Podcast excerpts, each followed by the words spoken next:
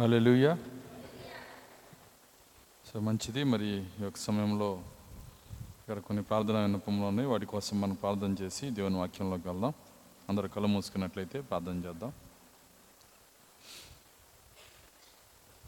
స్తోత్రములు స్తోత్రములు స్తోత్రములు ప్రభా. ఈ సమయంలో ఆయన యొక్క బుధవారం నీ పాద సన్నిధిలో చేరి ఈ రీతిగా మిమ్మల్ని స్థుతించడానికి ఆరాధించడానికి అయా మిమ్మల్ని గనపరచడానికి మీరు ఇచ్చిన సమయాన్ని బట్టి వందనాలు చెల్లిస్తున్నాం. తండ్రి నాయన యొక్క సమయంలో ఇక్కడ ఉన్న ప్రార్థన వినపాలు మీ చేతులకి అప్పగిస్తున్నాం. ప్రభు నీ కుమార్తె నాయన తండ్రి నయోమి గారు తన భర్త ఇస్రాల్ గారు మీరు జ్ఞాపం చేసుకునండి. తండ్రి తనకున్నటువంటి నాయన బలహీత నుంచి విడుదల మీరు దయచేయండి. అది ఎటువంటి బలహీనత అయినప్పటికీ ప్రభువా నువ్వు స్వస్థపరచగలిగిన దేవుడవు మీ చేతులకి అప్పగిస్తా ఉన్నాం. తండ్రి నాయన మీరు పొందిన గాయముల వల్ల మాకు స్వస్థ వస్తుందని చెప్పిన దేవుడవు. నిత్యంగా నాయన కలువరలో మా కొరకు గాయములు పొందిన దేవుడవు. నిజమైన స్వస్థతనిచ్చి దేవుడు నీవే నాయన. తండ్రి నాయన ఇంకా ఇక్కడ ఉన్నటువంటి వినపం మీ చేతులకు అప్పగిస్తున్నాము. నీ కుమార్తె నాయన తండ్రి ఏమేమాని జ్ఞాపం చేసుకోనండి? తన కుమారుని యొక్క జన్మదినం కొరకు ప్రార్థిస్తున్నాము. గతించిన సంవత్సరం మంది కాచి కాపాడిన దేవుడవు. సహాయం దయచేయండి. నిజంగా ప్రభు ఆ నూతన సంవత్సరంలో ఆయన నీకు ఇష్టడిగా జీవించడం సహాయం దయచేయండి. ఆయన నీ నామం ధరించుకొని రక్షించబడ్డ కృప దయచేయండి. దేవ సహాయం దయచేయండి నాయన. ఇంకా ప్రభు నరేంద్ర గారిని రజనీని వెంకటరావు గారిని మీరు జ్ఞాపం చేసుకునండి. వారు కూడా రక్షించబోటు సహాయం దయచేయండి. వారి ఆత్మరక్షణ మీరు అనుగ్రహించమని ప్రార్థిస్తున్నా. ఆయన నూతన సంవత్సర దేవుళ్ళు నీ కుమానికి మీరు దయచేయండి.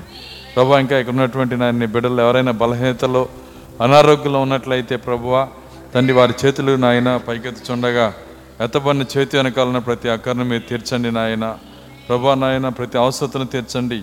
ప్రతి అనారోగ్యాలను బిడ్డను ముట్ట ముట్టండి నాయన. ప్రతి బలహీనతను గద్దించండి ప్రభువ. వారి పేర్లు ఇక్కడ చదవబడకపోవచ్చు కానీ స్వస్థపరచు దేవుడు నీవే నాయన. అది వినగలిగిన దేవుడు చూడగలిగిన దేవుడు మీ చేతులకి అప్పగిస్తా ఉన్నాము. మా ప్రతి వినపం మీ సన్నిధిలో భద్రపరిచి సమాధానం దయచేయమని యేసుక్రీస్తునామలో ప్రార్థించి అడుగుతున్నాము మంచిది. అందరం లేచి నిలబడదాం.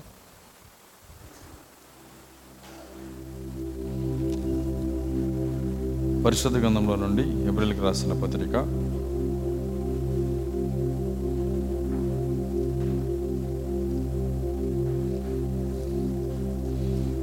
పదకొండో అధ్యాయము.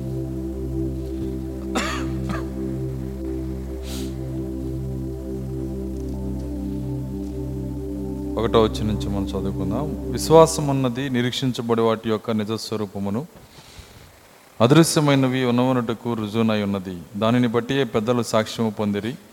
ప్రపంచములు దేవుని వాక్యం వలన నిర్మాణమైనవనియు అందుని బట్టి దృశ్యమైనది కనబడే పదార్థం నుంచి నిర్మించబడలేదనియు విశ్వాసం చేత గ్రహించుకొనుచున్నాము. విశ్వాసం బట్టి హేబేలు కయ్యూని కంటే శ్రేష్టమైన బలి దేవునికి అర్పించను. దేవుడు అతని అర్పణల గురించి సాక్ష్యం ఇచ్చినప్పుడు అతడు ఆ విశ్వాసం బట్టి నీతిమంతుడని సాక్ష్యం పొందాను. అతడు మృతి నొందియు ఆ విశ్వాసము ద్వారా మాట్లాడుచున్నాడు. విశ్వాసం బట్టి హానోకు మరణం చొడుకున్నట్లు కొనుకోబడెను అతడు కొనుకోబడక మునుపు దేవునికి ఇష్టడే ఉండని సాక్ష్యం పొందెను. కాగా దేవుడు అతను కొనిపోయిన గనక అతడు కనబడలేదు. విశ్వాసం లేకుండా దేవునికి ఇష్టడైనట అసాధ్యము. దేవుని వచ్చేవాడు ఆయన ఉన్నాడనియు తనను వెతుకు వారికి ఫలము దయచేవాడనియు నమ్మవలను కదా దేవుడు తన వాక్యం దీవించును గాక. ప్రార్థించుకుందాం. స్తోత్రములు స్తోత్రములు స్తోత్రములు స్తోత్రములు ప్రభువా.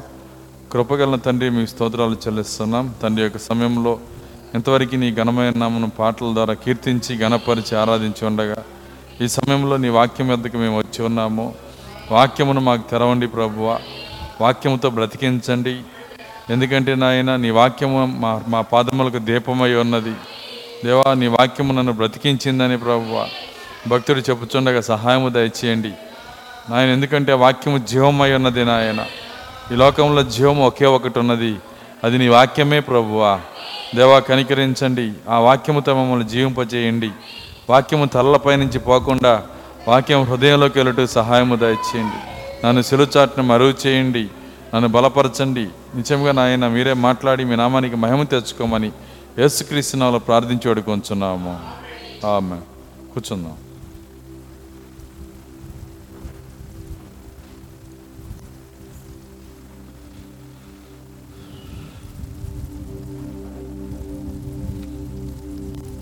మంచిది. మరి కొద్ది నిమిషాలు మనకు ఆలోచన వాక్యం పైన ఉంచుదాం. ఒక గంట గంట పదిహేను నిమిషాలు దేవుని వాక్యాన్ని మనం చూద్దాం.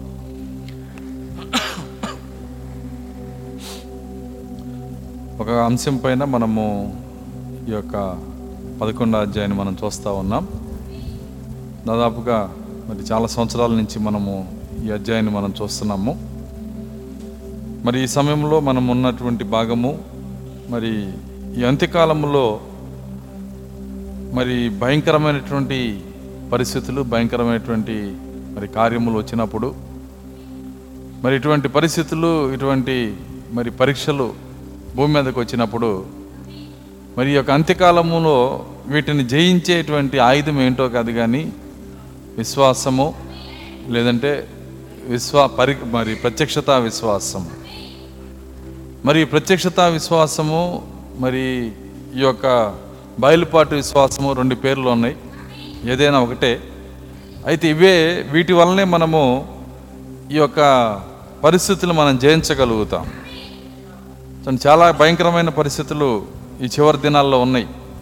ఎందుకంటే మరి ఈ చివరి దినాల్లో అనేవి మరి ఒక ఒక విధంగా చెప్పాలంటే అపవాదికి కూడా ఇక సమయం లేని సమయం ఇది. అపవాదికి కూడా సమయం లేదు. సంఘానికి సమయం లేదు. ఎందుకంటే సంఘము కూడా మరి ఇక ఇక తర్వాత సంఘముగా ఉండాల్సిన అవసరం మరి పరిస్థితి లేదు. ఎత్తబోటు అయిపోయినాక అనగా భూమి మీద నుంచి పరిశుద్ధాత్మ వెళ్ళిపోయిన తర్వాత ఇక సంఘముతో పని లేదు ఆయనకి. వింటున్నారా? మిగిలిపోయిన సంఘముతో ఆయన వ్యవహరించడు. ఇక ఆయన పరిశుద్ధాత్మ మరి మిగిలిపోయి భూమి మీద ఉన్నటువంటి సంఘముతో ఆయన ఎంత మాత్రం కూడా వ్యవహరించడు. కాబట్టి మరి అపవాదికి ఇది చివరి సమయము సంఘానికి ఇది చివరి సమయము ప్రతిదానికి ఇది చివరి సమయం ఇది. కాబట్టి ఈ చివరి దినాల్లో మరి మన పరిస్థితి ఎలా ఉంటుందంటే మనకైతే ఇది చివరి దినము అని తెలియకుండా మరి ఇది కడవరి కాలం అని తెలియకుండా అపవాది అదేం చేస్తుందంటే ప్రతి ఒక్కరికి ముసిగేస్తూ ఉంటుంది. ఇది చివరి దినం అని తెలియకుండా అనేక మందికి మరి వాళ్ళ వాళ్ళకి ముసుగులేస్తూ ఉంది. మరి ప్రజలు ఏమనుకుంటారంటే ఇక సమయము ఇంకా చాలా ఉంది. ఇంకా మరి కొన్ని తరాలు కొన్ని యుగాలు గడుస్తాయి అన్నట్టుగా ప్రజలు జీవిస్తారు. కానీ మరి ఎవరికైతే దేవుడు ప్రత్యక్షతనిస్తాడో వాళ్ళు మాత్రమే సమయాన్ని గుర్తుపట్టగలుగుతారు. మనమున్న కాలమును గుర్తుపట్టగలుగుతారు. కాబట్టి ఈ కాలములో ఇది అన్నిటికన్నా చెడ్డ చెడ్డ సమయం ఇది. అన్నిటికన్నా ప- మరి విశ్వాసికి మరి పరీక్షా సమయం ఇది. ప్రతి ఒక్కరికి చెడ్డ సమయమే. విశ్వాసికి కూడా విశ్వాసికి అన్నిటికన్నా పెద్ద పరీక్షా సమయం. ఎందుకంటే ఈ సమయంలో మరి ఒక క్రైస్తవుడు క్రైస్తవుడుగా జీవించాలంటే కూడా కష్టమైనటువంటి దినాలు ఇవి. చాలామంది ఓడిపోయి మరి పడిపోయి చాలామంది తిరిగి లెగవలేక మరి పాపముతో యుద్ధం చేయలేక వింటున్నారా? పాపముతో యుద్ధం చేయలేక చాలామంది చేతులెత్తి సరెండర్ అయిపోయిన వాళ్ళు ఉన్నారు. ప్రవక్త అంటున్నాడు అనేక మంది మీరు కనుక చూస్తే ఒక హైవే మీద వెళ్ళేటప్పుడు యాక్సిడెంట్ జరిగితే హైవే మీద యాక్సిడెంట్ ఎప్పుడు కూడా ఎలా ఉంటుందంటే మరి కారు ఏదో చిన్న చిన్న డ్యామేజ్ అవ్వదు చిన్న చొట్టపోవటం జరగదు. హైవే మీద యాక్సిడెంట్ అయిందంటే కారు తుక్కు తుక్కు అయిపోయింది ఇక ఆ కారు మళ్ళీ నడపడానికి పనికిరాదు. అందులో ఉన్న మనుషులు కూడా బతకడానికి అవకాశం ఉండదు. కాబట్టి ఆ కారు తుక్కు తుక్కు అయిపోయిన కారుని లాగి పక్కకి లాగి ఏం చేస్తారంటే మరలా కారు మరి వెనకాల కార్లు వెళ్ళాలి కాబట్టి సైడ్ తీసి పక్కన పెడతారు. ప్రవక్త అంటున్నాడు అదుగదుగు అనేక మంది విశ్వాసులు అట్లాగే ఉన్నారంటున్నాడు ఆయన. వాళ్ళ పరుగుల్లో ఏమవుతుందంటే అనేక మంది మరి ఆ తుక్కు తుక్కు అయిపోయి యాక్సిడెంట్ అయ్యి మరి వాళ్ళు పనికి రాకుండా జంక్ అయిపోయి వాళ్ళంతా కూడా పక్కనుండిపోయారు. కానీ బయటికి మాత్రము వింటున్నారా? చాలా చక్కగా అవసరమైతే పౌడర్ కొట్టుకొని వస్తారు. అర్థం కాదా అర్థమవుతుందా? అవసరమైతే మరి చక్కగా మరి మంచి బట్టలు వేసుకొని వస్తారు. మంచి వస్త్రధారణ చేసి ప్రైజులాట్ చెప్తూ వస్తారు. కానీ లోపల ఎలా ఉంటుంది ఆత్మీయ స్థితి? చూడండి ఆత్మీయ స్థితి ఎప్పుడో పగిలిపోయి ఉంటుంది. యాక్సిడెంట్ అయిపోయి ఉంటుంది. పనికి రాకుండా అయిపోయి ఉంటుంది. చూడండి ఇదన్నీ కూడా దెయ్యం చేస్తున్న కార్యాలు చివరి దినాల్లో. అనేక మంది విశ్వాసులు వాళ్ళ విశ్వాసాన్ని కాపాడుకోలేకపోతున్నారు. అందుకే యేసుక్రీస్తు ఈ దినంలో ఈ దినం గురించి ఆయన ఒక మాట అంటున్నాడు. ఏమంటున్నాడంటే మీకు కలిగిన దాన్ని గట్టిగా పట్టుకోనుడి. మీకు కలిగిన దాన్ని గట్టిగా పట్టుకోమంటున్నాడు. కాబట్టి మనకి ఇచ్చిన మనకు కలిగిన దాన్ని గట్టిగా పట్టుకునే సమయంలో ఉన్నాం. చూడండి మనం పట్టుకొని వెళ్తే ఉపయోగం లేదు. మనము ఎప్పుడైనా మరి మార్కెట్లో ఒక బ్యాగ్ తీసుకెళ్తున్నప్పుడు ఎప్పుడూ గట్టిగా పట్టుకోము. వింటున్నారా? మార్కెట్లో ఒక బ్యాగ్ తీసుకొని వెళ్తున్నప్పుడు ఎప్పుడు గట్టిగా పట్టుకోము. స్కూల్ పిల్లలు బ్యాగ్ గట్టిగా గట్టి వాటేసుకొని పోతారా ఏంటి? వారు కదా. ఎందుకని? దాన్ని ఎవరైనా కాజేసుకెళ్తే హ్యాపీగా ఇంటికి వచ్చి చెబుతారు పుస్తకాలు పోయినాయి అని. ఎందుకని? హోంవర్క్ భారం అంతా పోయింది. ఎవరైనా లే మరి వాళ్ళ బ్యాగ్ తీసుకుని వెళ్తున్నప్పుడు గట్టిగా వాటేసుకుని వారు ఎందుకంటే అందులో ఏముంటాయి? పెద్ద విషయాలు ఏముండవు అందులో. వింటున్నారా? అందులో ఏముంటాయి? కానీ నువ్వు బ్యాంకు నుంచి ఒక పది లక్షలు డ్రా చేసుకొని తీసుకొస్తున్నప్పుడు ఎట్లుంటుందో చూడండి. ఎక్కడి నుంచి వచ్చిందో ఆ శక్తి. నర నరాల్లో నుంచి శక్తి వచ్చి ఏం చేస్తుందంటే ఆ బ్యాగ్ని గట్టిగా పట్టుకుంటారు. ఒకవేళ దొంగ వచ్చి లాక్కెళ్ళాలన్నా ఎవరు? వింటున్నారా? చూడండి అంత అది అంత ఈజీగా వాళ్ళ చేతుల నుంచి ఎవరు లాగలేరు. ఎందుకంటే అందులో విలువైంది ఉంది. అయితే సంఘం ఏం చేస్తుందంటే విలువైంది అందులో ఉన్నది అన్న సంగతి సంఘమును గ్రహించకుండా దయ్యం ఏం చేస్తుందంటే వాళ్ళకి ముసిగేస్తుంది. ప్రారంభంలో అది విలువైందని అనుకుంటున్నారు. కానీ కాలం గడిచే కొంది ఏమైపోతుందంటే లోకస్తుల కన్నా ఘోరం అయిపోతున్నారు ఎందుకంటే వాళ్ళన్నా వాళ్ళ భక్తిని ఇంకా గట్టిగా పట్టుకుంటారేమో కానీ క్రైస్తవులు వాళ్ళ యొక్క భక్తిని వాళ్ళ యొక్క బైబిల్ని వాళ్ళ వాక్యాన్ని వాళ్ళ వర్తమానాన్ని గట్టిగా పట్టుకోలేని స్థితిలో ఉన్నారు. ఎందుకు ఆ స్థితిలో ఉన్నారంటే కారణం ఏంటంటే వాళ్ళంతా కూడా మర్చిపోయారు. ఇది విలువైందని మర్చిపోయారు. చూడండి వాళ్ళు పట్టుకున్నది విలువైందని మర్చిపోయారు. ఎంత విలువైన దాన్ని దేవుడు నీకు ఇచ్చాడో నువ్వు చూడలేకపోతే దయ్యం ఆటోమేటిక్గా నీ దగ్గర నుంచి దాన్ని లాగేస్తుంది. నువ్వు విలువైందని అనుకుంటే వాడు నీ దగ్గర నుంచి దాన్ని తీసుకోవాలంటే పోరాడాలి. నువ్వు విలువైంది కాదనుకుంటే వాడు ఈజీగా నీ దగ్గర నుంచి దాన్ని తీసేస్తాడు. అందుకే దేవుడు అంటున్నాడు ఏమంటున్నాడంటే నీ కలిగిన దాన్ని గట్టిగా పట్టుకునుడి. ఏదైతే మనం కలిగి ఉన్నామో దాన్ని గట్టిగా పట్టుకోవాలి. ఎందుకంటే ఇది అందరికి ఇవ్వలేదు. రక్షణ అందరికి ఇచ్చాడా? చూడండి ఈరోజు రా ఈరోజు రాకడొస్తే ఇండియా దేశంలో నూట ఇరవై కోట్ల మంది నశించిపోతారు. వింటున్నారా?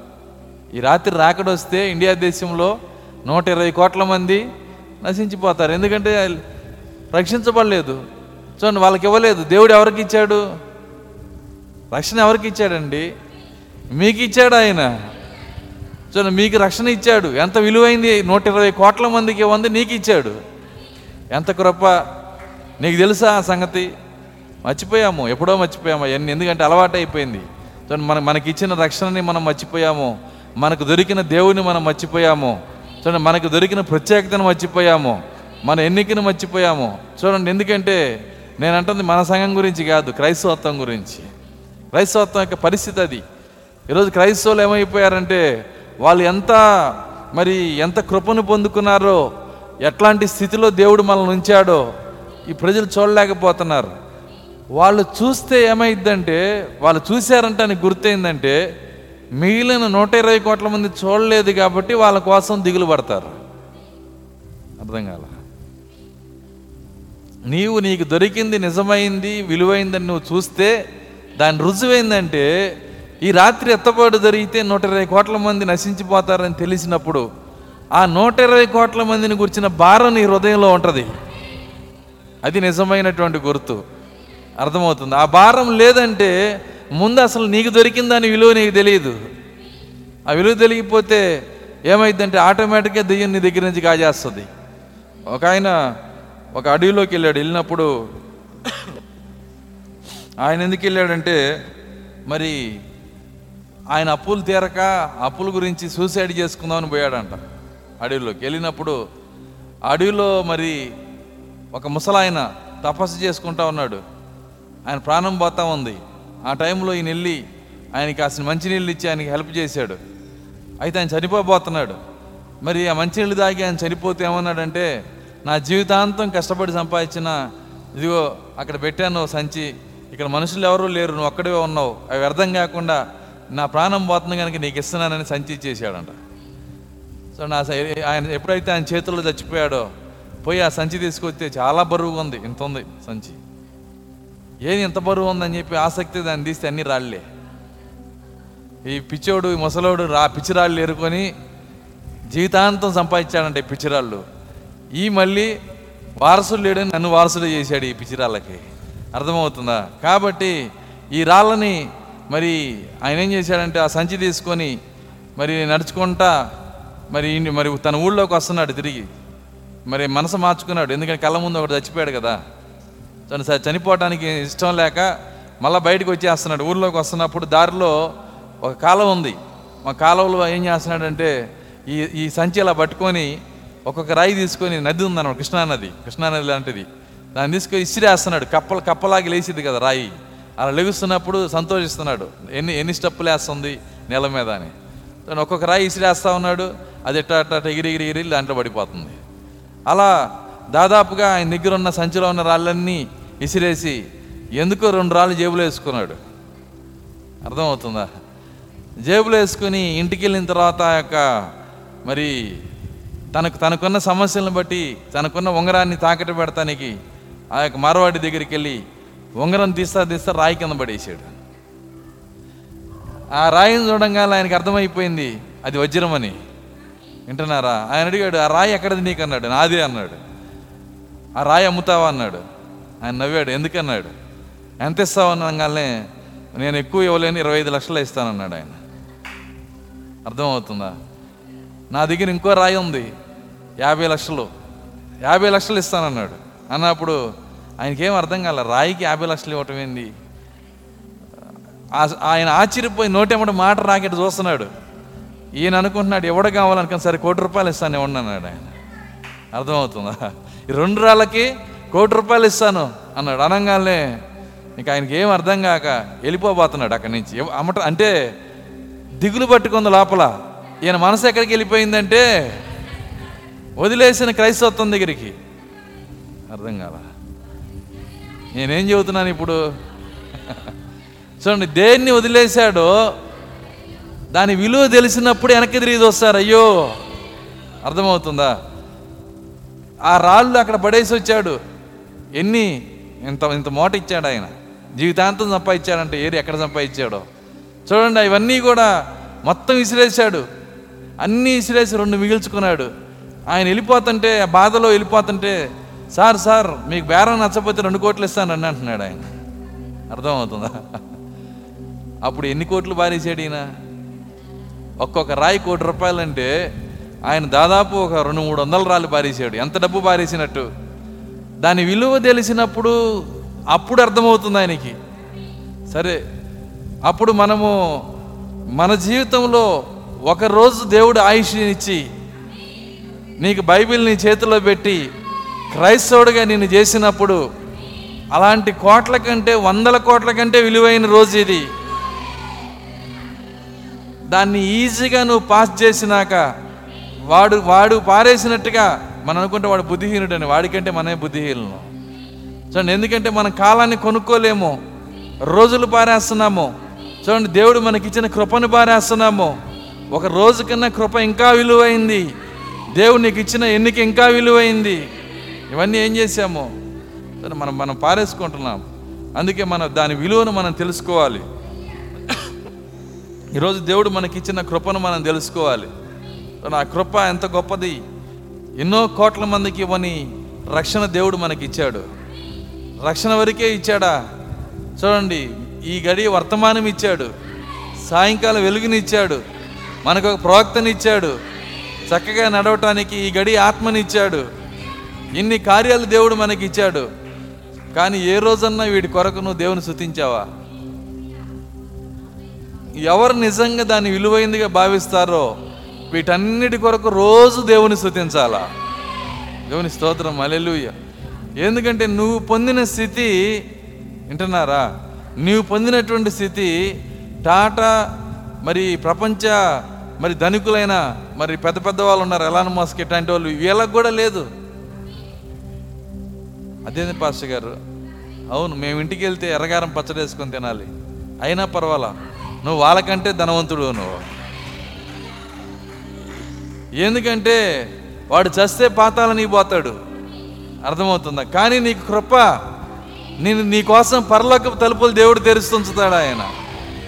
అప్పుడు ఏది ధన్యత? చూడండి వాడి వాడి ఆస్తి అంతా ఇచ్చినా పరలోకంలో కనీసం ఒకసారి కాలు పెడతానికి కూడా దేవుడు అవకాశం ఇయ్యడు. కానీ నీకైతే దేవుడు నీ కొరకు ఆయన తలుపులు తీసి నిన్ను ఆహ్వానిస్తున్న దేవుడు ఆయన. వింటున్నారా? ఆయన ఆయన దినమల్లా తన చేతులు మన కోసం దాస్ అంట కానీ మనము దాని విలువను తెలుసుకోలేకపోతున్నాం. మనకిచ్చిన కృపను మనం తెలుసుకోలేకపోతున్నాం. ఆ కృప యొక్క విలువను మనం అర్థం చేసుకోలేకపోతున్నాం. కారణం ఏంటంటే జీవన పోరాటం వల్ల. జీవన పోరాటం వల్ల. అనేకమైన జీవన పోరాటాలు ఉంటాయి. ఈరోజు జీవన పోరాటాన్ని కూడా దెయ్యం ఏం చేసిందంటే టఫ్గా మార్చేసింది. అంటే అర్థమైందంటే ఒకప్పుడు ఉన్న పరిస్థితులు వేరు ఇప్పుడున్న పరిస్థితులు వేరు. ఒకప్పుడు మరి చాలా చాలా ప్రజలు చాలా మంచోళ్ళు ఉండేవాళ్ళు. ఎక్కడ చూసినా మంచితనం ఉండేది. ఎక్కడా కూడా మరి మన మనకి డిస్టర్బెన్స్ చేసే కార్యాలు ఎక్కడా ఉండవు. ప్రతి చోట కూడా మంచితనమే మనం చూసేవాళ్ళం. సో ఎక్కడికి వెళ్ళినా సరే మంచినీళ్ళు అడిగితే మజ్జిగ తెచ్చి ఇచ్చేవాళ్ళు. అవునా? వందేళ్ళ వందేళ్ళ వెనక్కి వెళ్ళండి. ప్రజలు ఎంత మంచిగా ఉండేవాళ్ళు అంటే నువ్వు మంచినీళ్ళు అని అడిగావు అనుకో మజ్జిగ తెచ్చి ఇచ్చేవాళ్ళు. ఎవరైనా ఇంటికి అతిథిగా వచ్చి భోజనం చేస్తే అతిథి దేవోభవ అంటారు. అంటే ఏంటి? అతిథి ఎవరంట? దేవునితో సమానం. ఇప్పుడు అతిథి కాదు చుట్టం వచ్చినా మేము ఊళ్ళో ఉండట్లేదు అంటారు. అర్థమవుతుందా? ఫోన్ చేసి అటు నుంచి అటు పొండి. ఎట్టా పంపించాలా ఈయన ఇక్కడి నుంచి అని చిన్న ప్లాన్లు వేస్తుంటారు. అయ్యా ఇప్పుడే మాకు వచ్చిన వార్త మరి మా అబ్బాయికి బాగలేదు మేము హాస్పిటల్కి పోతున్నాం రామాక అంటారు. అర్థమవుతుందా? అప్పటికి ఇప్పటికి ఎంత తేడా వచ్చిందో చూడండి. పరిస్థితులు మారిపోయినాయి. ఒకప్పుడు ఉన్న పరిస్థితులు ఇప్పుడు లేవు. కారణం ఏంటంటే ఇది అంత్యకాలము గనక. దీని గురించి దేవుడు ముందుగానే ప్రవచన పూర్వకంగా మనతో మాట్లాడాడు ఆయన. రెండు వేల సంవత్సరాలకు ముందే ప్రతి కార్యం మనతో మాట్లాడాడు.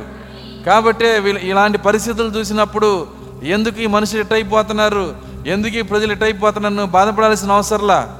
దేవుడు ఆల్రెడీ ప్రవచనపూర్వకంగా ఇవన్నీ చెప్పేశాడు ఆయన. ప్రతిదీ ముందే చెప్పేశాడు. నువ్వు చేయాల్సింది ఒకటే నీవు ఈ మనుషులతో ఉండటానికి కోరుకుంటావా? దేవునితో ఉండటానికి కోరుకుంటావా? దేవుడు నిన్ను చూడటానికే నేను ఇక్కడ పెట్టాడు ఈరోజు. చూడండి- చూడండి ఇక్కడున్న పరిస్థితులు ఎలా మారిపోయినాయో. ఇంతకు ముందున్న పరిస్థితులు వేరు ఇప్పుడున్న పరిస్థితులు వేరు. ఒకప్పుడు మరి ఎవరైనా సరే మీరు కన్నా చూస్తే కళ్ళు తిరిగి పడిపోయారనుకో పొరపాటున. చూడండి కాకులు వచ్చేసినట్టు వచ్చేసేవాళ్ళు మనుషులు. ఒక కాకి దెబ్బ తగిలితే ఏమైద్ది? అన్ని కాకులు అందుకే లోకులు కాకులు అంటారు. అర్థం కాదు చూడండి అక్కడ కాకులు వచ్చినట్టు వచ్చేసేవాళ్ళు ఏదో అయిపోయింది ఏదో అయిపోయిందని. ఎందుకంటే అంత రెస్పాన్స్ కలిగి ఉండేవాళ్ళు ప్రతి ఒక్కరు కూడా. ఇప్పుడు ఇప్పుడు పరిస్థితి ఏందో చూడండి. ఇప్పుడు కనుక ఎవరైనా పడిపోయారనుకో వింటున్నారా? ఇంటి పక్కనోడే వీడు మా ఇంటి పక్కన వాళ్ళ అమ్మో ఎందుకులే నా కింద వెళ్ళిపోతుంటాడు అర్థమవుతుంది. ఎవడో తెలియనోడి సంగతి తర్వాత మనుషుల యొక్క మనసులన్నీ పాడైపోయినాయి. ఆలోచన విధానం పాడైపోయింది. ఆ రోజు జీవిస్తే ఎంత బాగుంటుంది? ఆ రోజు మంచిగా ఉన్న దినాల్లో జీవిస్తే ఎంత బాగుంటుంది? మంచిగా ఉన్న దినాల్లో జీవిస్తే ఇక్కడికి రావాలంటే ఎట్ల బండి కట్టుకొని రావాలా? అర్థం కాదు చర్చికి రావాలంటే ఎట్లా రావాలి? ఎట్ల బండి కట్టుకొని రావాలి. ఎక్కడికి వెళ్తున్నారు చర్చికి? ప్రాక్త అంటున్నాడు ఎడారుల్లో చూడండి అనేక స్థలాల్లో దాటుకుంటా చర్చికి గుర్ర బండ్లు కట్టుకొని వెళ్ళేవాళ్ళు అంట సంఘాలకి ఆ పాత రోజుల్లో గుర్ర బగ్గీలు పెట్టుకొని మరి దాంట్లో కూర్చొని ఆరాధన కోసం కష్టపడి వెళ్ళేవాళ్ళు. ఈరోజు కష్టం అనేది ఏ మూల లేదు. అర్థమవుతుందా? అవసరమైతే చూడండి మనం ఒక- ఇరవై రూపాయలు పడి వస్తాము ఆటో ఎక్కుతాము లేదంటే బైక్ ఉంది గుర్రంలాగా వెళ్ళిపోయిద్ది. అర్థమవుతుంది? ఏదో ఏదో ఒకటి వేసుకొని మనం రాగలుగుతాం.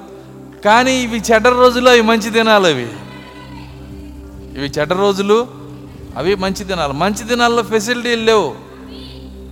మంచి దినాల్లో ఏ ఫెసిలిటీ కూడా లేదు. ఆ రోజంతా గుర్ర బండ్లు లేదంటే ఎడ్ల బండ్లు పోయేవాళ్ళు. చూడండి ఆ రోజు మరి ఆ రోజు ఉన్న పరిస్థితులు ఈ రోజు పరిస్థితులు చాలా మారిపోయినాయి. ప్రవక్త దాన్ని రూపాంతరపరచు శక్తి అనే వర్తమానంలో మాట్లాడుతున్నాడు. ఆయన ఏమంటున్నాడంటే ఈ రోజున్న పరిస్థితులు మనం అనుకుంటాము ఇది అన్నీ మనకి సుఖవంతమైన కార్యాలని కానీ ఇవన్నీ మనకి శాపకరమైన కార్యాలు. ఏదైతే మనకి సుఖవంతమైన కార్యాలు మనం అనుకుంటామో ఇవన్నీ శాపకరమైన కార్యాలు. ప్రవక్త అంటున్నాడు ఈ కార్యాలన్నీ. ఎందుకంటే ఒకప్పుడు ఉన్న నాగరికత లేని రోజుల్లో ప్రజలు ఆరోగ్యవంతులు ఉండేవాళ్ళు. తెనాలి మొత్తానికి నాలుగు హాస్పిటల్ ఉంటే ఎక్కువ. తెనాలి మొత్తానికి నాలుగు ఉంటే ఎక్కువ. ఇది ఒక వందేళ్ళు వెనక్కి వెళ్ళండి అర్థమవుతుంది. వందేళ్ళు వెనక్కి వెళ్తే నాలుగు హాస్పిటల్ ఉంటే ఎక్కువ. ఈరోజు అది అది ఫైవ్ స్టార్ హోటల్ కడుతున్నాడు హాస్పిటల్ కడుతున్నాడు అర్థం కావట్లేదు ఎన్ని హాస్పిటల్ ఉన్నాయి? చూడండి అన్ని పక్కపక్కనే పక్కపక్కనే ఒకటి రెండు మూడు నాలుగు వంద వంద ఉంటాయి ఒక చోట. ఒకే చోట వంద హాస్పిటల్ ఉన్న పేటలు కూడా ఉన్నాయి. అర్థమవుతుందా? ఎందుకు ఇన్ని హాస్పిటల్ పెరిగినాయి? చూడండి ఇవి ఇవి ఇవి చెడ్డ దినాలు గనక. ఇవి భయంకరమైన దినాలు. ఒకప్పుడు రోడ్లో వేసి ఎక్సర్సైజ్ చేసేవాళ్ళు లేడీస్. అర్థం కాల? రోడ్లో దోసకాయ పచ్చడి చేయాలంటే ఏం చేయాలా? అది తీసుకొని కొట్టి కొట్టి ఏ పచ్చడి చేయాలన్నా చూడండి ఆ యొక్క పనిమిరపకాయ పేస్ట్ అయ్యేదాకా దంచాలి దాన్ని. దానికంటే ముందుకెళ్తే మరి దానికన్నా ముందుకెళ్తే బియ్యం కావాలన్నా కూడా దంచాల. బియ్యం కావాలంటే కూడా ఏం చేయాలి? దంచాల. దంచితేనే మరి ఆ బియ్యం వచ్చేది. దానికి దానికి వాళ్ళు మరి పోటీలు పడతా. అందులో వేసి నేను చూసే ఉన్నది దాదాపుగా ఎంత ఎత్తు ఉండేవి ఒక్కొక్క మరి రోకలు.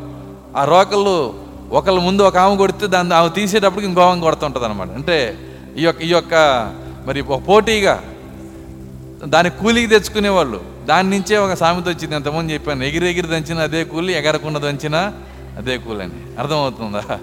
చూడండి వాళ్ళు ఏం చేసేవాళ్ళు అంటే దాన్ని మరి ఆ యొక్క రోకలను తీసుకొని చేస్తున్నప్పుడు ఎంత ఆరోగ్యంగా ఉండేవాళ్ళు అంటే కమ్మగా నిద్రపోయేవాళ్ళు రాత్రికి. ఒంటి గంట అయినా దొర్లుతుంటారు నిద్రపట్టక ఏందమ్మా?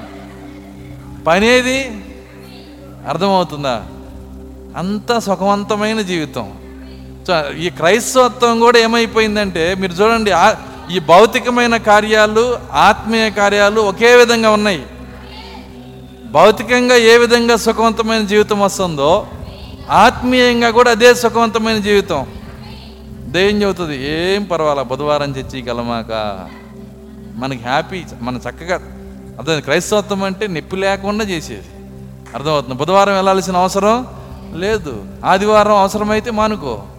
అర్థమవుతుందా? శనివారం అసలు అవసరంలా. ప్రార్థన ఎక్కువ చేపిస్తారు. అర్థమవుతుందా? సో ఉపవాస కూడిక కడుపు కాల్చుకుంటామా? అర్థమవుతుందా? ఎందుకంటే అన్నీ కూడా సుఖవంతమైన క్రైస్తవత్వానికి ప్రజలు అలవాటు పడిపోయారు. ఇలాంటి సుఖవంతమైన క్రైస్తవత్వం ఆత్మీయ రోగాలను తీసుకొని వస్తుంది. చూడండి సుఖవంతమైనటువంటి భౌతిక జీవితం ఏ విధంగా రోగాలను తీసుకొని వస్తుందో సుఖవంతమైన క్రైస్తవ జీవితం కూడా ఏం చేస్తుందంటే ఆత్మీయ రోగాలను తీసుకొని వస్తుంది. చూడండి అనేక మంది ఈరోజు ఎండిపోతూ ఉన్నారు. చాలామంది ఈరోజు ఏం చేస్తున్నారంటే పాస్టర్ గారు కరోనా మాకు వరం ఇచ్చిందండి అంటున్నారు. ఏంటి వరము? వింటున్నారా అసలు మేము ఆటోలు ఎక్కి బైకులు ఎక్కి కష్టపడి వెళ్ళకుండా ఇంటికే వాక్యం వస్తుందండి. అర్థమవుతుందా? ఏమొస్తుంది? లైవ్ వస్తుంది. కాబట్టి లైవ్ వస్తుంది కాబట్టి సంగముగా మేము రావాల్సిన చర్చికి రావాల్సిన అవసరం ఏముంది? హ్యాపీగా ఇంటి దగ్గరే. కరోనా లేకపోయినా దీనికి అలవాటు పడిపోయాం. వింటున్నారా? ఏం చేస్తున్నావమ్మా? తాలింపు వేసుకుంటా వాక్యం చూస్తుంటాం. అర్థమవుతుందా? పచ్చడి నూరుకుంటా వాక్యం చూస్తుంటాం. ఇంకా పోతే మాంసం వండుకుండా ఆదివారం అయితే అర్థమవుతుంది. తలకాయ చర్వ పెట్టుకుంటా మేము ఆ వాక్యం చూసుకుంటాం. అయి వాక్యం చూసేటప్పుడే భోజనం కూడా కానిచ్చాం పా- పాస్టర్ గారు మేము. వాక్యం చూసేటప్పుడే భోజనం కూడా అయిపోద్ది. అంత సుఖవంతంగా నువ్వు క్రైస్తవత్వాన్ని జీవిస్తే అర్థమవుతుందా? ఆత్మీయ మరణం వస్తుంది. నువ్వు ఆరాధన చేయాల్సిన దాంట్లో కష్టం ఉండాలి. ఆరాధనలో త్యాగం ఉండాలి. అప్పుడే దేవుడు నిన్ను దీవిస్తాడు. ఎంత దూరం నుంచి సంఘానికి వస్తారో అంత దీవెన. ఎంత దూరం నుంచి సంఘానికి వస్తారో అంత దీవెన. చాలామంది ఏం చేస్తారంటే మరి కొన్ని కొన్ని సంఘాలు మీరు చూడండి ఒక పాస్టర్కి నాలుగు సంఘాలు ఉన్నాయి ఒక ఊరిలోనే. ఒక ఊరిలోనే నాలుగు సంఘాలు ఉన్నాయి. ఆ ఊరు ఎంతదంటే ఎటు పోయినా రెండు కిలోమీటర్లే. ఊరు ఎంత పెద్దదంటే రెండు కిలోమీటర్ల ఊరిలో ఒకే పాస్టర్కి నాలుగు సంఘాలు ఉన్నాయి. నేను అడిగాను ఎందుకయ్యా నాలుగు సంఘాలు? అన్న. ఏం లేదు పాస్టర్ గారు ఆ సందులో వాళ్ళు ఈ సందులోకి రానన్నారు. ఆ సందులో వాళ్ళు ఈ సందులో రాను అందుకని ఆ సందులో వాళ్ళకి ఒక చర్చి ఇచ్చాను. అర్థమవుతుందా? ఆ పేట వాళ్ళు ఈ పేటకి రానన్నారు అందుకని ఆ పేటకు ఒక చర్చి ఇచ్చాను. ఎంత ఎందుకు ఇంటికో చర్చి పెట్టచ్చుగా? అపస్సుల బోధలో ఏముంది? ఇంటింటా ఆరాధించారు. నువ్వు కూడా ఇంటింటా చేసుకుంటా పో ఆదివారం రంగాన్ని ఎన్ని కుటుంబాలు ఉన్నాయి? ముప్పై కుటుంబాలు ముప్పై ఆరాధనలు చేసుకో ఆదివారం. అర్థమవుతుందా? ఎందుకంటే ప్రజలు అలా అయిపోయారు పాస్టర్స్ అట్టాగా అయిపోయారు. అర్థమవుతుందా? నిజంగా దేవుని వాక్యం కొరకు ఆరాధన కొరకు నువ్వు ఎంత కష్టపడి వస్తావో ఎంత త్యాగం చేస్తావో అంత ఆశీర్వాదం ఉంటుంది. కాబట్టి నీ ఆరాధనలో త్యాగం ఉండాలి. నీ ఆరాధనలో త్యాగము లేకుండా ప్రేమ లేకుండా అది ఆరాధన కానే కాదు. అవసరమైతే చాలామంది త్యాగం చేస్తారు. ఆదివారము ఆదివారము వ్యాపారం ఉంటుంది. కానీ ఆదివారం ఒక్కరోజు మానేస్తే ప్రతి వారం వచ్చేదానికన్నా ఎక్కువ ఎక్కువ డబ్బులు వస్తాయి. సోమవారం నుంచి శనివారం దాకా ఐదు వందలు వస్తే ఆదివారం పని చేస్తే వెయ్యి రూపాయలు వస్తాయి. కానీ నువ్వు త్యాగం చేసి వచ్చినప్పుడు దేవుడు ఆ త్యాగాన్ని చూస్తాడు ఆయన. ఆ త్యాగమును బట్టే మనకి ఆశీర్వాదము. దేవుని స్తోత్రం. అలెలుయ్య కాబట్టే మరి ఈరోజు ఈ చివరి దినాల్లో భౌతికమైన జీవితం ఎలా సుఖవంతమైపోయిందో ఆత్మీయ జీవితం కూడా అదే విధంగా సుఖవంతంగా మారిపోయింది. సో భయంకరమైనటువంటి దినాల్లో మనం జీవిస్తూ ఉన్నాం. సో ఈరోజు ప్రాక్త అంటున్నాడు లేడీస్ కొవ్వు ముద్దలు అయిపోయారు అన్నాడు ఆయన. ఒక మాటలో చెప్పాలంటే ఆడవాళ్ళు ఎలా అయిపోయారంటే కొవ్వు ముద్దలుగా మూట కట్టితే కొవ్వుని ఎలా అయిపోతున్నారు అలా అయిపోతున్నారు. కారణం ఏంటి? మన అలవాట్లన్నీ మారిపోయినాయి. ప్రతిదీ మారిపోయింది. ఒకసారి అటు తిప్పంగానే చట్నీ అయిపోవాలా? అర్థమవుతుందా? దాని కొరకు రోలు వాడేవాళ్ళం. ఇప్పుడు రోలు లేదు. బట్టలు ఉతకడానికి ప్రాక్త అంటున్నాడు. ఉడకబెట్టి ఉతికేవాళ్ళు అంట ఉడకబెట్టి ఉతికేవాళ్ళు. ఉడకబెట్టాలంటే కట్లు మళ్ళీ అదేమి గ్యాస్ కాదు. ఆ, ఉడకబెడతాం గ్యాస్ స్టవ్ మీద. గ్యాస్ కాదు. కట్టెలుగా కొట్టుకొని రావాలి. ఆ కట్టెలు పగలగొట్టి దాని కింద పెట్టి అది ఉడకి ఉడికిన తర్వాత దాన్ని ఉతికి ఎండేసి తీసుకొచ్చేవాళ్ళు. ఎప్పుడు? వాషింగ్ మిషన్లో ఉతికింది తీసి ఎండేయటానికి కూడా బద్ధకమే. కంపు కొడతాయి తడిసిన బట్టలు. అర్థమవుతుందా? ఎందుకంటే పరిస్థితులు మారిపోయినాయి. వాషింగ్ మిషన్ ఉతికి పెట్టింది. ఉతికి అయిపోయింది అది. కేక్ కేక్ అని చెప్పి అయిపోయింది. అయిపోయింది దాన్ని తీయటానికి కూడా ఒక రోజు పట్టింది అది లోపలే ఉండి చూడండి బూజు పట్టి ఫంగస్ వచ్చి వాసన కొడుతుంటే ఎందుకు వాసన వస్తుందంటే అర్థమవుతుందా? అలా అయిపోయారు ఆడోళ్ళు తోటకూర కాడల్లాగా. ఒకప్పుడు ఉండే పరిస్థితి ఏంటి? ఒకప్పుడు ఉన్న స్థితి ఏంటి? ఇవన్నీ నిజమే. ఫ్లెక్సిబుల్గా మారిపోయింది అంతా నేను ఎందుకు చెబుతున్నానంటే భక్తి కూడా అలాగే అయిపోయింది. ఎక్కడ పోతామండి చర్చికి? ఎంత కష్టపడి చర్చికి పోవాలా? పోతే రెండు గంటలు వదిలిపెట్టాడు ఆయన. అర్థమవుతుందా? రెండు గంటలు కూర్చోబెట్టి చెబుతున్నాడు. ఎక్కడ ఆరాధన చేస్తాం? అల్లు చెప్పిస్తాడు ఎక్సర్సైజ్ పద్దాక. ఆమె చెప్పాలా? అల్లు చెప్పాలి. ఈ ఎక్సర్సైజ్ ఎక్కడ చేసేది? గూడు పడిపోతుంది. చూడండి త్యాగం ఉండాలండి. నువ్వు నువ్వు చేసే ఆరాధనలో త్యాగం ఉండాలి. నువ్వు ఎంత ఏం త్యాగం చేసి వస్తున్నావు దేవుని దగ్గరికి? ఏ విధంగా వస్తున్నావు దేవుని దగ్గరికి? దేవుని స్తోత్రం. అలెల్లుయ్య తను బుధవారము ఆదివారము శనివారము ప్రార్థన ప్రతిరోజు ప్రార్థన. కార్డు అయితే మసకబారిపోయింది అర్థం కాదా ఏందండి? ఇక ఇది కార్డు తీసుకునేవాళ్ళు లేరు. చిన్నగా ఏమైపోయిందంటే చిన్నగా జారిపోయి జారిపోయి జారి నువ్వు జారుతున్నట్టు నీకే తెలియకుండా జారేస్తాడు దెయ్యం. నువ్వు జారిపోతున్నట్లుగా నీకే తెలియకుండా నువ్వున్న స్థితిలోంచి కిందకి లాగి కింద పడేస్తాడు. అయితే నువ్వు గ్రహింపు ఉండాలి ఒక్క అంగుళం కూడా నేను జారను. నేనున్న స్థితి నుంచి ఇంకా ఎదుగుతానే కానీ వెనక్కి మాత్రం నడవను. క్రైస్తవత్వంలో ఒక భక్తుడు ఒక మాట అన్నాడు. మెల్లగా అన్నా ముందుకెళ్తా కానీ వెనక్కి మాత్రం నడవనన్నాడు. చాలా చాలా వండ వండర్ఫుల్ మాటలు అవన్నీ కూడా. మెల్ మెల్లగా అయినా సరే ముందుకెళ్తా పాక్కుంటా అయినా ముందుకెళ్తా వెనక్కి మాత్రం నడవను. కానీ సంఘము వెనక్కి జారిపోతా ఉంది. తెలియకుండానే వెనకబడిపోతూ ఉంది. ఈరోజు సంఘం చల్లారిపోతూ ఉంది. వింటున్నారా? కానీ యేసుక్రీస్తుతో వ్యక్తిగత అనుభవం ఎవరికి ఉందో? వారు మాత్రమే మండే కాలం ఇది. నిన్ను ఒక పాస్టర్ మండించలేడు. నిన్ను ఒక సేవకుడు మండించలేడు. నిన్ను నీ తోటి వాళ్ళు మండించలేరు. యేసుక్రీస్తు వ్యక్తిగతంగా నీ లోపలికి వస్తేనే నువ్వు మండగలిగేది. నీ అంతటి నువ్వు మండగలి మండలేవు.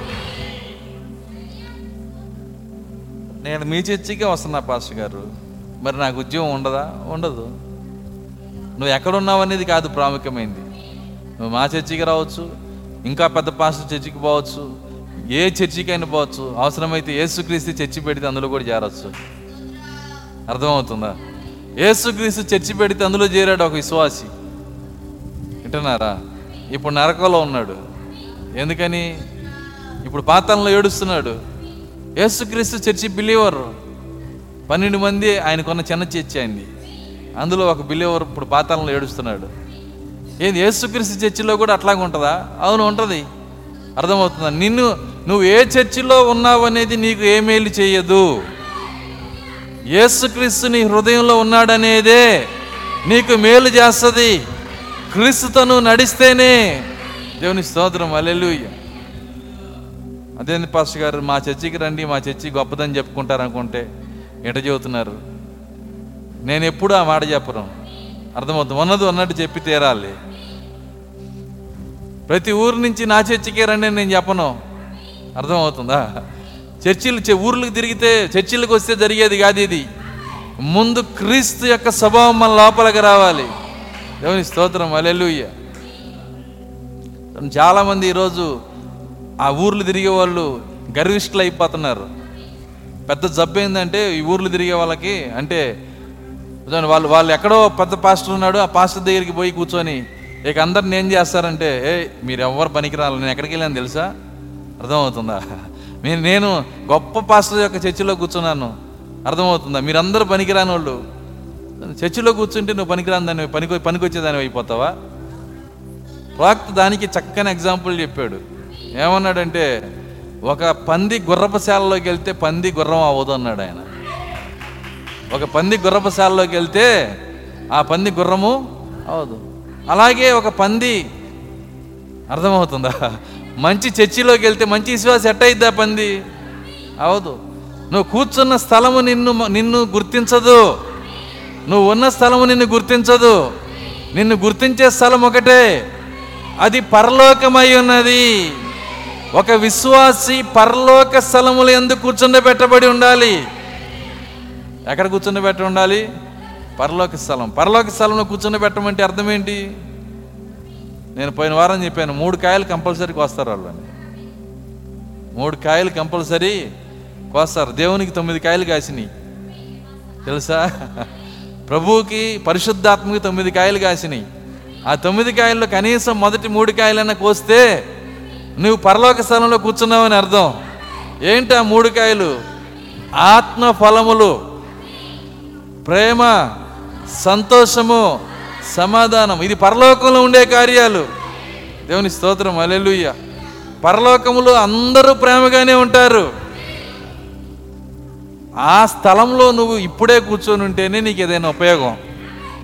అంతేగాని నేను ఆ ఊరికి వెళ్ళి పెద్ద పాస్టర్ చర్చిలో కూర్చున్నానండి. ఈ ఊరికి వెళ్ళి ఆ చర్చిలో ఏం చే- ఏం చర్చిలో కూర్చున్నాను ఏ చర్చిలో కూర్చుంటే ఉపయోగం ఏముంది? జీవితం మారాలి మొట్టమొదట. జీవం మారాలి మొట్టమొదట. దేవుని స్తోత్రం అలెలుయ్య కాబట్టే ఆ పరలోక స్థలముల్లో ఇప్పుడే మనం కూర్చుండబెట్టబడి ఉండాలి. ప్రేమ సంతోషము సమాధానం. ఇంతకుముందు చాలాసార్లు చెప్పాము ఒక చిన్న కథని. పరలోకం ఎలా ఉంటుందో. ఏంటి? ఆ పరలోకం గురించి ఆయన అంటున్నాడు. ఏమంటున్నాడంటే మరి ఆ పరలోకం యొక్క స్థలములో ఉన్న ఒక చిన్న స్టోరీ కూడా చెప్పాము. గుర్తుందా? కొత్త వాళ్ళు ఉన్నారు కాబట్టి దాన్ని కొద్దిగా నేను రిపీట్ చేస్తాను. చూడండి అక్కడ ఒక దేవదూత దేవుణ్ణి అడిగాడు ప్రభువా పరలోకానికి పాతాళానికి తేడా ఏంటి అని? పరలోకానికి పాతాళానికి తేడా ఏంటి? ఆయన అన్నాడు ఇప్పుడే చూపిస్తాను నేను. అర్థమవుతుందా? పరలోకంలో ఒక ఫంక్షన్ హాల్ పెట్టాడు ఫంక్షన్ పెట్టాడు పాతాళంలో కూడా ఒక ఫంక్షన్ పెట్టాడు. పాతాళంలో ఉన్న వాళ్ళందరూ కూర్చున్నారంట. ఏంది ఈరోజు భోజనం అంట మనకి కూర్చున్నారని నేను చూడండి భోజనం పెట్టినాక అంతా టేబుల్ వేసారు చక్కగా కూర్చున్నారు. వరుసగా కూర్చోబెట్టాడు. బఫే కాదులేండి. టేబుల్ వేసి కూర్చోబెట్టాడు. బఫే అంటే అర్థమైందంటే బఫేలో మీల్స్ అని అర్థం. బఫే అంటే అర్థమైందంటే బఫెల్లో మీల్స్ బఫే అన్నప్పుడే నాకు దగ్గర పదం గుర్తుకు వచ్చింది అర్థమవుతుంది. నేను అడిగాను కరెక్ట్గా అడిగితే అవునయ్యా బఫెల్లో మీల్స్ అది? బఫెల్లో అంటే తెలియని వాళ్ళు ఉన్నారు. బఫెల్లో అంటే ఏంటి? గేదె. అంటే గేదె బాస బట్టలు వేసుకొని కూర్చొని తినదు. ఏం చేసిద్ది? గేదె ఎట్ట తింటుందండి? నిలబడి తింటది. కాబట్టి మన భోజనాల్లో మనం ఏం చేయాలి? అర్థమవుతుందా? చూడండి కాబట్టే ఇక్కడ అందరినీ కూర్చోబెట్టి ఏం చేశాడంటే సీట్లు వేసి అన్ని ఏర్పాటు చేశాడు. పరలోకంలో కూడా పెట్టాడు అందరికీ. ఒకే ఒక షరతు. ఏంటి ఆ షరత్ అంటే అన్ని పెట్టినాక వింటున్నారా? చేతులతో ఎవరు తినకూడదంట. పర్వాలేదండి స్పూన్స్ ఇస్తారుగా. అర్థమవుతుందా? స్పూన్తో కూడా తినకూడదు. మనకి ఆదివారం సాంబార్ పోస్తారు చూసారా? గరిట. అంతన్నా పర్వాలా? ఇది పది అడుగులు ఉంది ఎంత ఉందండి పది అడుగులు గెరిట ఉంది పది అడుగులు అంటే ఇక్కడ పట్టుకుంటే అది దీని కా- కాడ అదిగో అక్కడ దాకా ఉంటుంది ఆ స్పీకర్ దాకా. దాని అంచు అక్కడ ఉంది గరిట పోసేది. అర్థమవుతుందా? ఇక్కడేమో ఈ అంచు ఇక్కడ పట్టుకొని ఈ చివర పట్టుకునే తినాల నీకు పెట్టిన భోజనాన్ని అన్నాడు. ఈ చివర పట్టుకొని ఏం చేశారంటే వాళ్ళు ఈ ఈ యొక్క ఫస్ట్ ఒకడు ఏం చేశాడంటే పాతాళంలో అదేముందని చెప్పి ఇట్ట పట్టుకున్నాడు. పట్టుకొని దాన్ని తీసి ఎడబెడితే ఇది పైకి పోయింది కాడ. అందట్లా అంచు అందట్లా.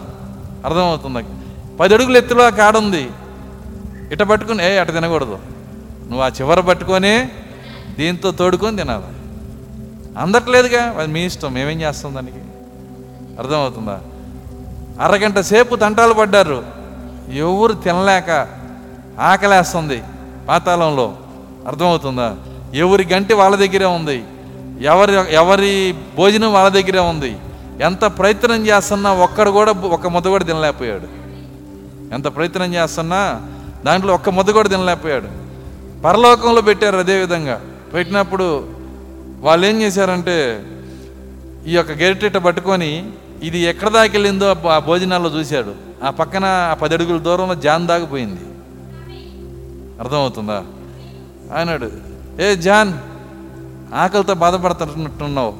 ఇదిగో నేను ఎటు తినలేకపోతున్నా నువ్వన్నా తినని చెప్పి ఆయన తీసి ఆయన నోట్లో పెడతా ఉన్నాడు. ఆయన తింటా ఏ పేటర్ నువ్వెందుకు ఎట్లా ఉండాలా? నాకంటే నీ దాకా వస్తుంది నువ్వు తిను అని ఈయన ఆయనకి ఆయన ఆయనకి తినిపిస్తున్నారు. ఈ ప్రాణంలో అందరూ హ్యాపీగా తింటున్నారు. వీళ్ళు రెండు గంటలైనా పోరాడుతున్నారు కానీ ఆ దేవదూతలు చూసి అప్పుడు దేవుడు అంటున్నాడు పాతాళంలో పెట్టినా తినలేరు. పాతాళంలో అన్నీ ఉన్నా పన్నెండు వందల వర్తమానాలు ఉంటాయి. అర్థం కాల. పాతాళ వాతావరణంలో అన్నీ ఉంటాయి కానీ తినలేరు. కానీ పరలోక వాతావరణంలో చూడండి వాళ్ళు తినగలుగుతున్నారు. దానికి కారణం ఏంటంటే వీళ్ళకి ప్రేమ ఉంది. పక్కన వాళ్ళ మీద ప్రేమ ఉంది కాబట్టి పక్కన వాళ్ళని ప్రేమిస్తున్నారు కాబట్టి నేనే తినాలి అనుకోలేదు కాబట్టి అర్థమవుతుందా? వీళ్ళు ఒకరికొకళ్ళు వినిపించుకుంటున్నారు. కానీ వాళ్ళైతే ఆ గెరటి ఎక్కడికి పోయింది? అర్థమవుతుంది? చూశారు. అక్కడ చూసినప్పుడు ఏ వాడా వాడికి అసలు మనం పెట్టకూడదు. అర్థమవుతుందా? దాన్ని ఎట్లా తిప్పాడు ఇడిపోయాడు ఇది ఎక్కడ పోయింది? వీడా వీడితే అసలు నేను అర్థమవుతుంది. ఒకరికొకరు పట్ల ఎందుకు కారణం ఏంటి? పాతాళం యొక్క ఆత్మది. అందుకే ప్రభు అంటున్నాడు ఇప్పుడే మనం పరలోకంకి వెళ్ళట్లేదు. పరలోక స్థలంలో ఇప్పుడే ఉండాలంటున్నాడు ఆయన. దేవుని స్తోత్రం అలెలుయ్య ఇప్పుడే పరలోక స్థలంలో కూర్చుండబెట్టబడి ఎంతమంది ఉన్నారో ఈ మూడు ఫలాలు వాళ్ళ దగ్గర ఉంటాయి. ఏంటది? ప్రేమ సంతోషము సమాధానం. అర్థమవుతుందా? ప్రేమ సంతోషము సమాధానం. కాబట్టి ఏ స్థలంలో ఉన్నామనేది కాదు ఏ పాస్టర్ దగ్గర ఉన్నామనేది కాదు. వింటున్నారా? ఇంకా చాలామందికి ఒక గర్వం. మేము వెళ్ళే పాస్టరు మేము వెళ్ళే సంఘాన్ని బట్టి అని చెప్పి గర్ గ- గర్విష్ఠులుగా తయారవుతున్నారు. కొంతమంది అయితే నా దగ్గరికి వచ్చి నా నాతో అడుగుతున్నారు పాస్టర్ గారు మీకు ఇది తెలుసా? మాకు మా పాస్టర్ గారు ఇది చెప్పారు. ఇది ఎవరికి తెలియదు అంటున్నారు. నన్ను అడిగారు ఇది తెలుసా? నాకు తెలిసినా నేను చెప్పనన్నా నాకు తెలిసినా నేను చెప్పను. ఎందుకు చెప్పరు? యేసుక్రీస్తు నాలో జీవిస్తున్నాడు గనక. ఆయన ఎప్పుడూ కూడా తనకి తెలిసినా చెప్పలా. ఎంతోమంది ఆయన ప్రశ్నలు వేశారు. ఇది తెలుసా? అది తెలుసా? డైరెక్ట్గా చెప్పాడు నేను చెప్పను. అన్నాడా లేదా బైబిల్లో? నేను చెప్పను. ప్రవక్త వచ్చి అంటున్నాడు అలా అలా పరిశీలించడానికి మనల్ని శోధించడానికి ఎవరైనా ప్రశ్న వేస్తే వాళ్ళకి సమాధానం చెప్పాల్సిన అవసరం లేదు. ఎందుకంటే దేవుడు దేవుడు ఆడిచ్చే ఒక కోతి కాదన్నాడు ఆయన. ఒక గారడి ఓడు ఏం చేస్తాడంటే ఏ కోతికి అందరికి సలాం చేయి సలాం చేస్తుంది పల్టీలు కొట్టు పల్టీలు కొడుతుంది. అలా చేసేవాడు కాదు దేవుడు. దేవుడు అలా ఉండడు దేవుని కుమారుడు అలాగే ఉండరు. సో ఈ గర్వం ఎక్కువైపోయి నాకే ఎక్కువ తెలిసిందని చెప్పి ప్రజలు ఏమైపోయారంటే పిచ్చోళ్ళలాగా అయిపోతున్నారు. వాళ్ళకి బోధించే వాళ్ళు అట్టాగా ఉన్నారు ఈ ప్రజలు అట్టాగా ఉన్నారు. అసలు వాళ్ళలో ఏముందో వాళ్ళు చూడలేకపోతున్నారు. ముసుగు అనమాట కానీ కృప ఏం చేస్తుందంటే ఎన్నుకోబడిన వారిలో కృప జీవిస్తూ ఉంది. గర్వము ఏ మూల మన దగ్గరికి రాకూడదు. అతిశయము ఏ మూల మన దగ్గరికి రాకూడదు. అవసరం లేదు. అర్థమవుతుంది? గర్వపడాల్సిన అవసరము లేదు. ఎందుకంటే నన్ను బట్టి నాకున్న కార్యాలను బట్టి నేను ఎప్పుడూ గర్వపడను. నేను ఏదైనా గర్వపడాల్సి వస్తే ఆయన బట్టి గర్వపడతాను. అతిశయించడానికి దేవుడిచ్చిన ఒకే ఒక వెసులుబాటు. అన్నాడా? చదవండి ఇరిమియా గ్రంథం తొమ్మిదో అధ్యాయము.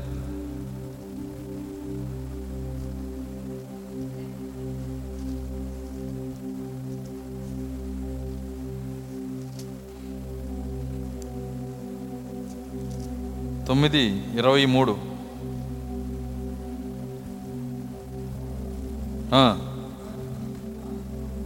యెహోవా ఇలాగ సెలవిస్తున్నాడు జ్ఞాని జ్ఞాని తన జ్ఞానమును బట్టి తన జ్ఞానమును బట్టి సూర్యుడు సూర్యుడు తన శౌర్యమును బట్టి తన శౌర్యమును బట్టి అతిశయింపకూడదు.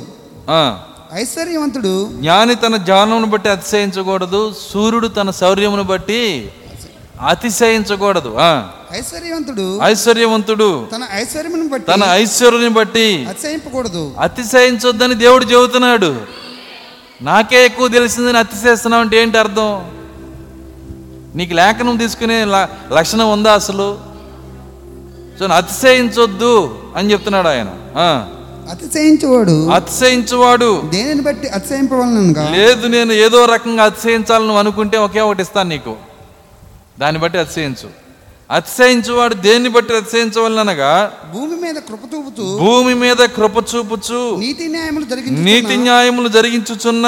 యహోవాను నేనే అని యెహోవాను నేనే అని గ్రహించి గ్రహించి నన్ను పరిశీలనగా నన్ను పరిశీలనగా తెలుసుకున్నట్టు బట్టి తెలుసుకొనుటను బట్టియే అతిశయింపవలను. అతిశయించవలెను. కృప కృప చూపు దేవుడు. నీతి న్యాయములు జరిగించు దేవుడు. ఏ విధంగా కృప చూపిస్తున్నాడో ఏ విధంగా నీతి న్యాయాలు జరిగిస్తున్నాడో ఈ కార్యాలు తెలిసినప్పుడు వాటిని బట్టి నువ్వు అతిశయించాల? దేవుని స్తోత్రం అలెలుయ్య కాబట్టి పరిశీలనగా తెలుసుకోవటం బట్టి అతిశయించవలను. అట్టి వాటిలో నేను ఆనందించువాడినని యహోవా సెలవిచ్చుచున్నాడు. అట్టి వాటిలో నేను ఆనందించువాడినని యహోవా సెలవిస్తున్నాడు. వాటిలో ఆయన ఆనందించే దేవుడు దాన్ని బట్టి ఆయన సంతోషిస్తాడు. వింటున్నారా?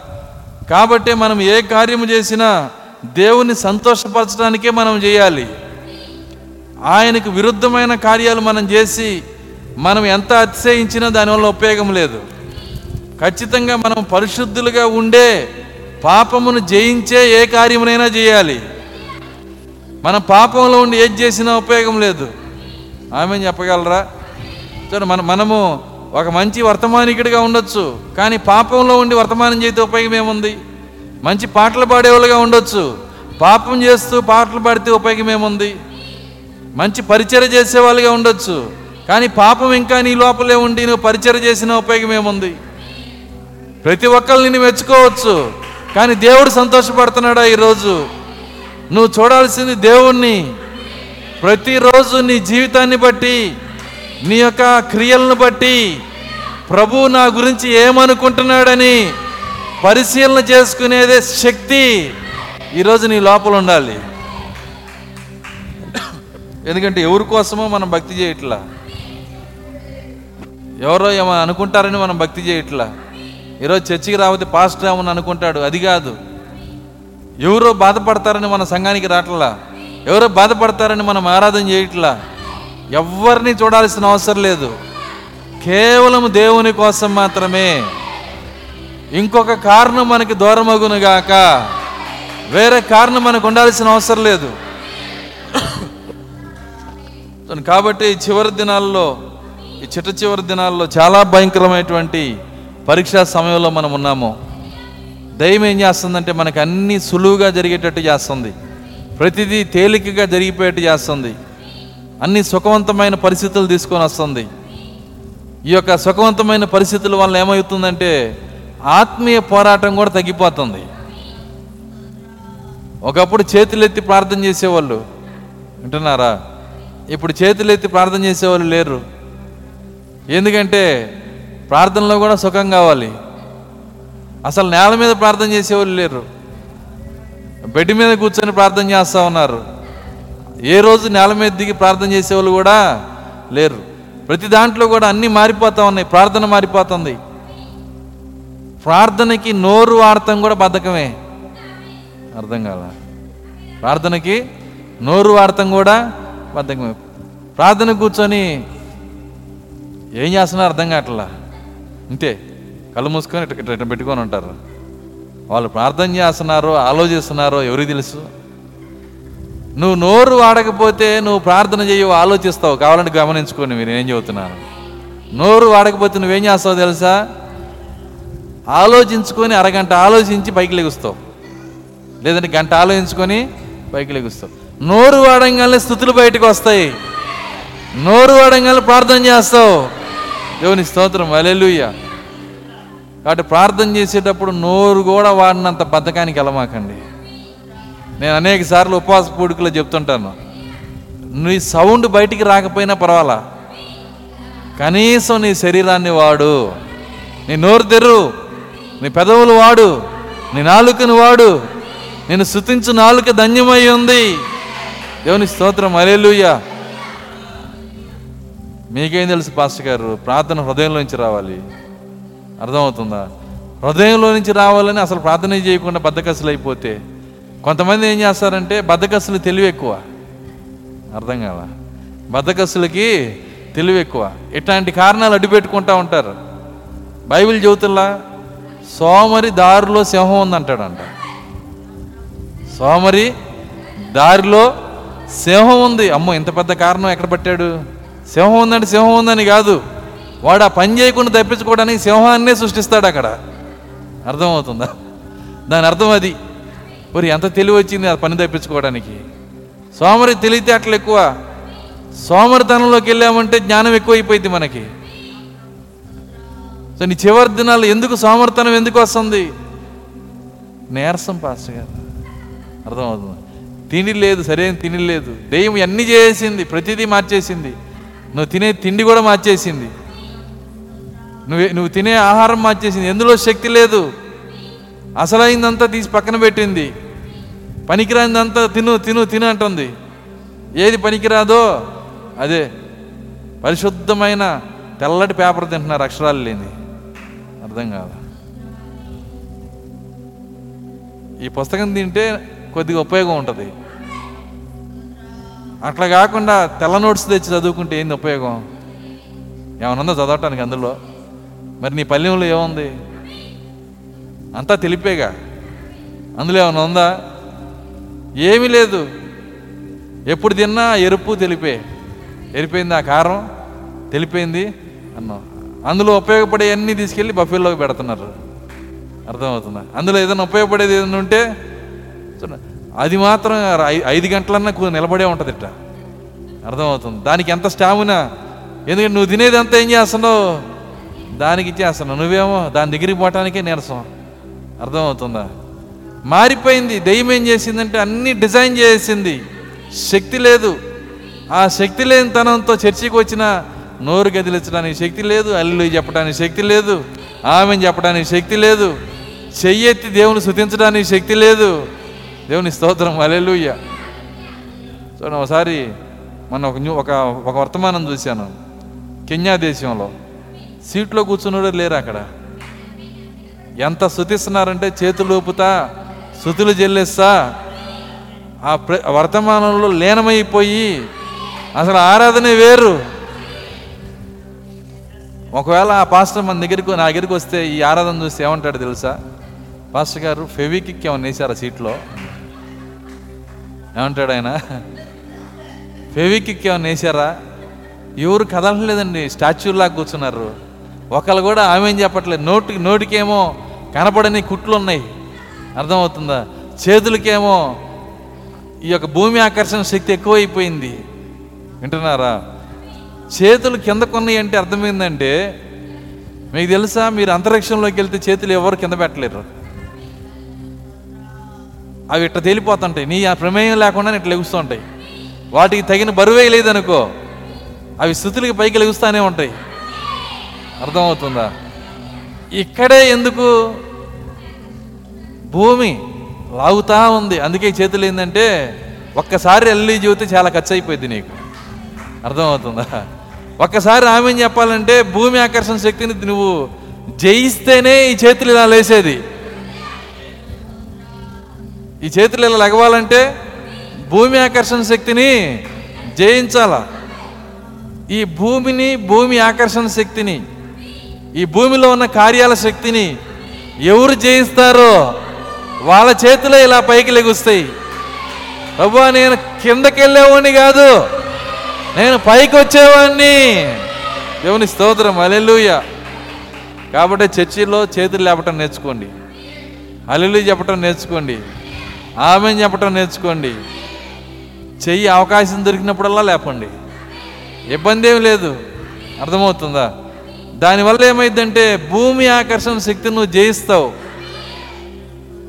ఈ భూమి ఆకర్షణ శక్తి ఇది నేనేం చేస్తుందంటే నువ్వు కిందకి రా కిందకి రాని గుంజుతుంది.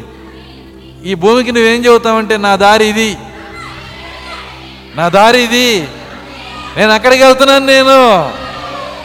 నేను ఇక్కడికి వచ్చామని కాదు. దేవుని స్తోత్రం అల్లెలుయ్య ఎవరికి ఆకర్షణ శక్తి తెగిపోయిద్దో భూమి ఆకర్షణ శక్తి వాళ్ళ చేతులు ఈజీగా పైకి లెగుస్తూ ఉంటాయి. దేవుని స్తోత్రం అల్లెలుయ్య కాబట్టి చివరి దినాల్లో అదేం చేస్తుందంటే అనేక రకాల ముసుగులు వేసేస్తుంది దెయ్యము.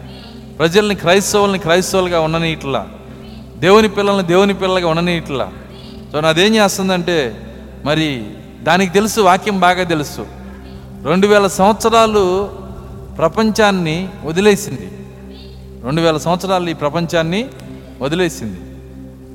ఎవరు ఎటుపోయినా పట్టించుకోవాలా? కానీ పంతొమ్మిది వందల నలభై ఎనిమిది మే పద్నాలుగో తారీఖు వచ్చినప్పుడు కళ్ళు నిలుపుకొని పైకి లేచిందంట.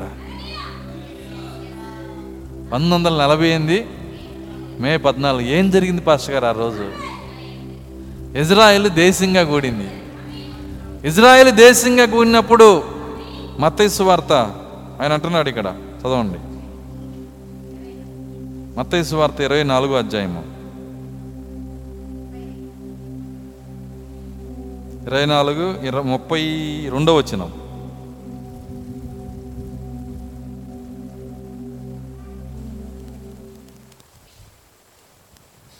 అందరపు చెట్టును చూచి అంజూరపు చెట్టును చూచి ఒక ఉపమానము ఒక ఉపమానము నేర్చుకునుడి. నేర్చుకునుడి. అంజూరపు కొమ్మ లేతదై అంజూరపు కొమ్మ లేతదై చిగురించినప్పుడు చిగురించినప్పుడు వసంత వసంతకాలము వసంతకాలము ఇంకా సమీపంగా ఉన్నదని ఇంకా సమీపంగా ఉన్నదని మీకు తెలియను. మీకు తెలియను. ఆ ప్రకారమే ఆ ప్రకారమే మీరు ఈ సంగతులన్నీ మీరు ఈ సంగతులన్నీ జరుగుట చూచినప్పుడు జరుగుట చూచినప్పుడు ఆయన సమీపముననే ఆయన సమీపముననే ద్వారం దగ్గరనే ఉన్నాడని ద్వారము దగ్గరనే ఉన్నాడని తెలుసుకునుడి. తెలుసుకొనుడి. ఇవన్నీ జరుగు వరకు ఇవన్నీ జరుగు వరకు ఈ తరం గతింపదని ఈ తరము గతింపదని నిశ్చయముగా మీతో చెబుతున్నాను. నిశ్చయముగా మీతో చెప్పుచున్నాను ఇజ్రాయిల్ దేశముగా కూడినప్పటువంటి తరము గతించకుండానే ఇవన్నీ జరుగుతాయి అని చెప్పేశాడు ఆయన.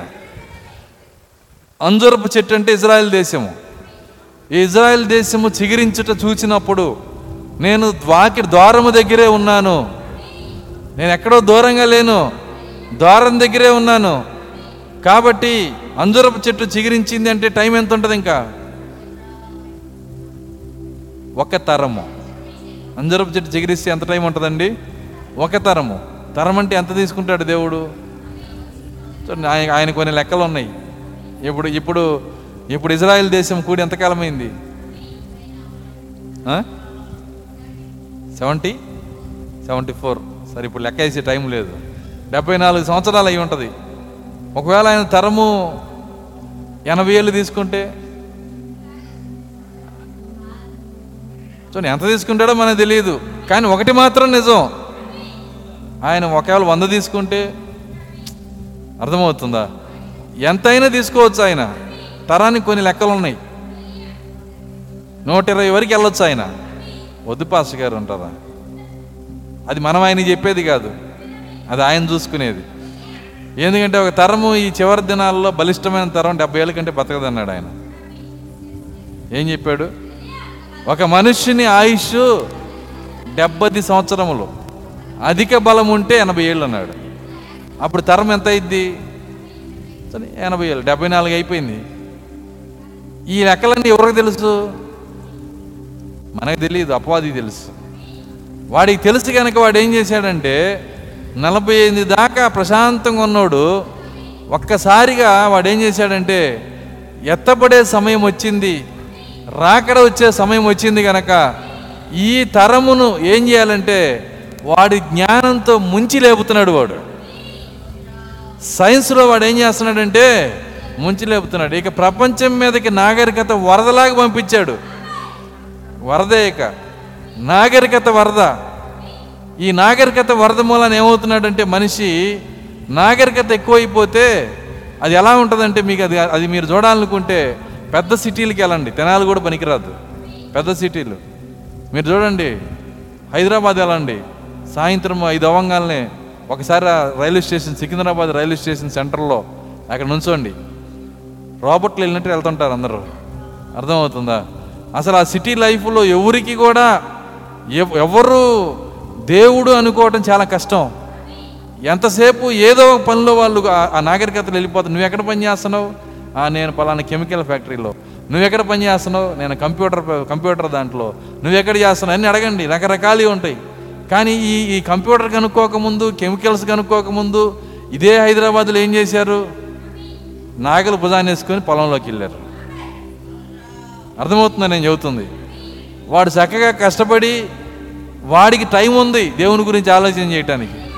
కానీ నాగరికత లోకంలోకి రావటం వల్ల అందరూ అంటారు ఉద్యోగాల కల్పన అండి. ఆ కల్పన నీ జీవితమే కల్పన అయిపోయింది. అర్థమవుతుందా? చాలామంది దాంట్లో ఉన్న పాజిటివ్ చూస్తారు కానీ ఆ పాజిటివ్ వెనకాల దెయ్యం ఉందని చాలామంది తెలియదు.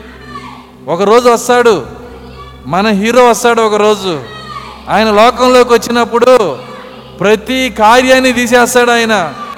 ఏది ఉండదు. ఏ ఉద్యోగం ఉండదు. అన్ని ఉద్యోగాలు ఉడబెరుగుతాడు అదేందండి? హీరో వచ్చి ఉద్యోగాలు ఉడబెరికేది ఉద్యోగాలు ఇవ్వాలి కానీ. ప్రతి ఉద్యోగాన్ని ఏం చేస్తాడు ఆయన? తీసేస్తాడు. పోలీస్ స్టేషన్లో జాబ్ ఉండదు. పోలీస్ జాబ్ ఉంటుందా? జడ్జి గారి జాబు లాయర్ జాబు అన్ని జాబులు ఊడిపోతాయి. ఇంజనీర్ జాబు ఏ జాబ్ ఉండదు. అందరికీ ప్రధానమంత్రికి కూడా పది ఎకరాలు ఇచ్చి పొలం దున్నుకోమంటాడు. అర్థమవుతుందా? ఆ పొలము దున్నుకునేటప్పుడు యేసుక్రీస్తు పరిపాలనలో ప్రధానమంత్రి కూడా రెండు కళ్ళు కన్నీరుగా బొట్లు గార్చి ఎంత అద్భుతంగా ఉంది ఈ సమయం అంటాడు. అర్థమవుతుందా? పొలం దున్నుకున్నా హ్యాపీగా ఉన్నాను ఇప్పుడు నేను. ఒకప్పుడు నాకు ఆ సంతోషం లేదు. నిజమది ప్రజలు ఎవరు చేశారు ఈ విధంగా? ప్రపంచాన్ని ఎవరిలా మార్చేశారు?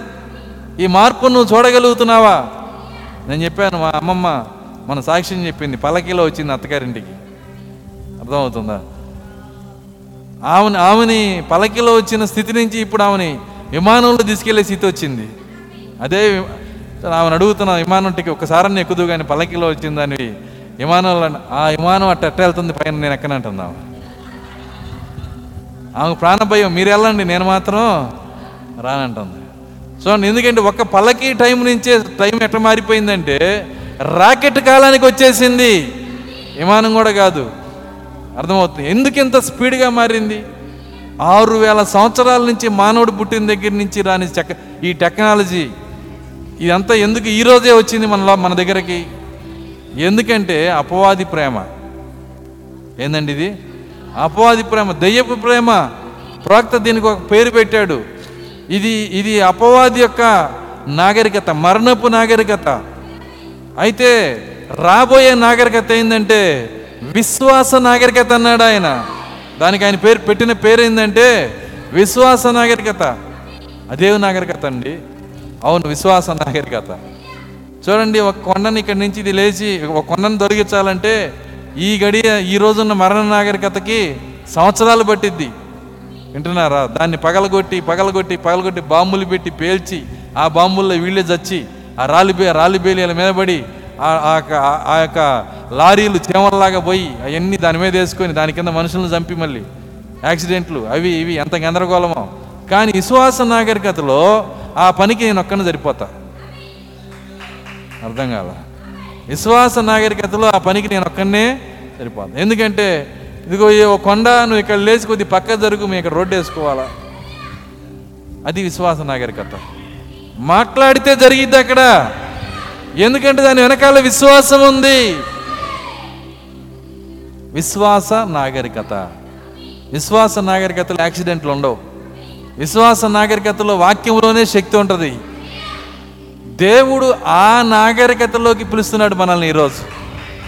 మనము ఈ నాగరికతతో ముడేసుకొని దీంతోనే చచ్చిపోతామంటున్నాం కానీ ఆ నాగరికతలోకి రావడానికి ఇష్టపడట్లా.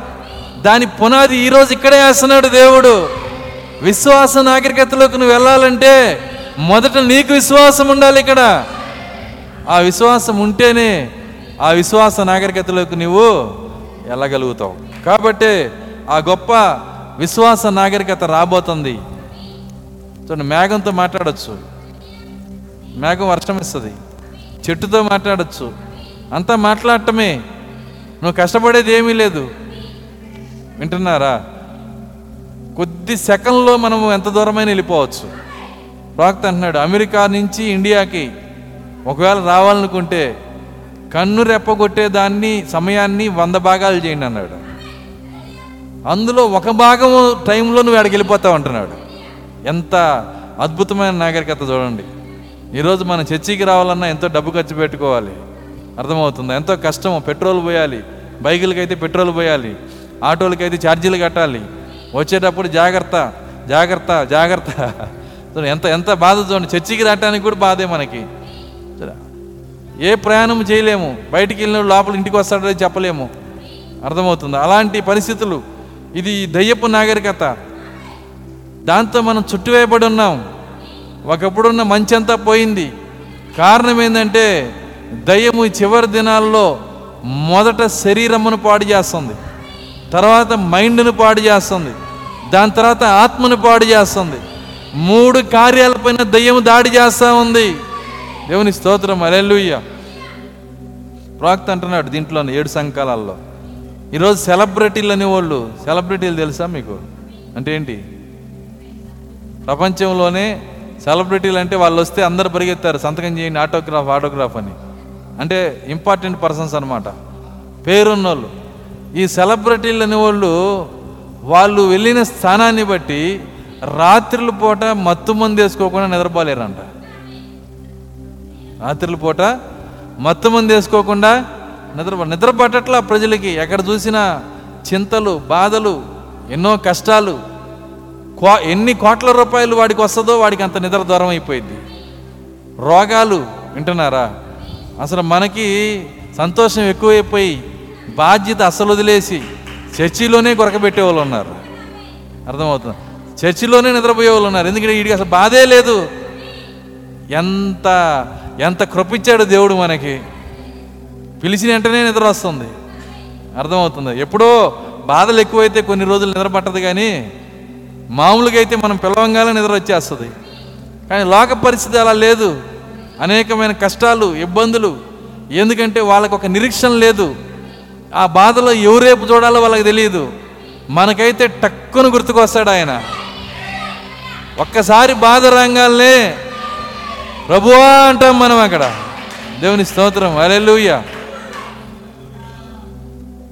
ఎందుకంటే మనకి దేవుడు ఉన్నాడు మనకి నిరీక్షణ ఉంది.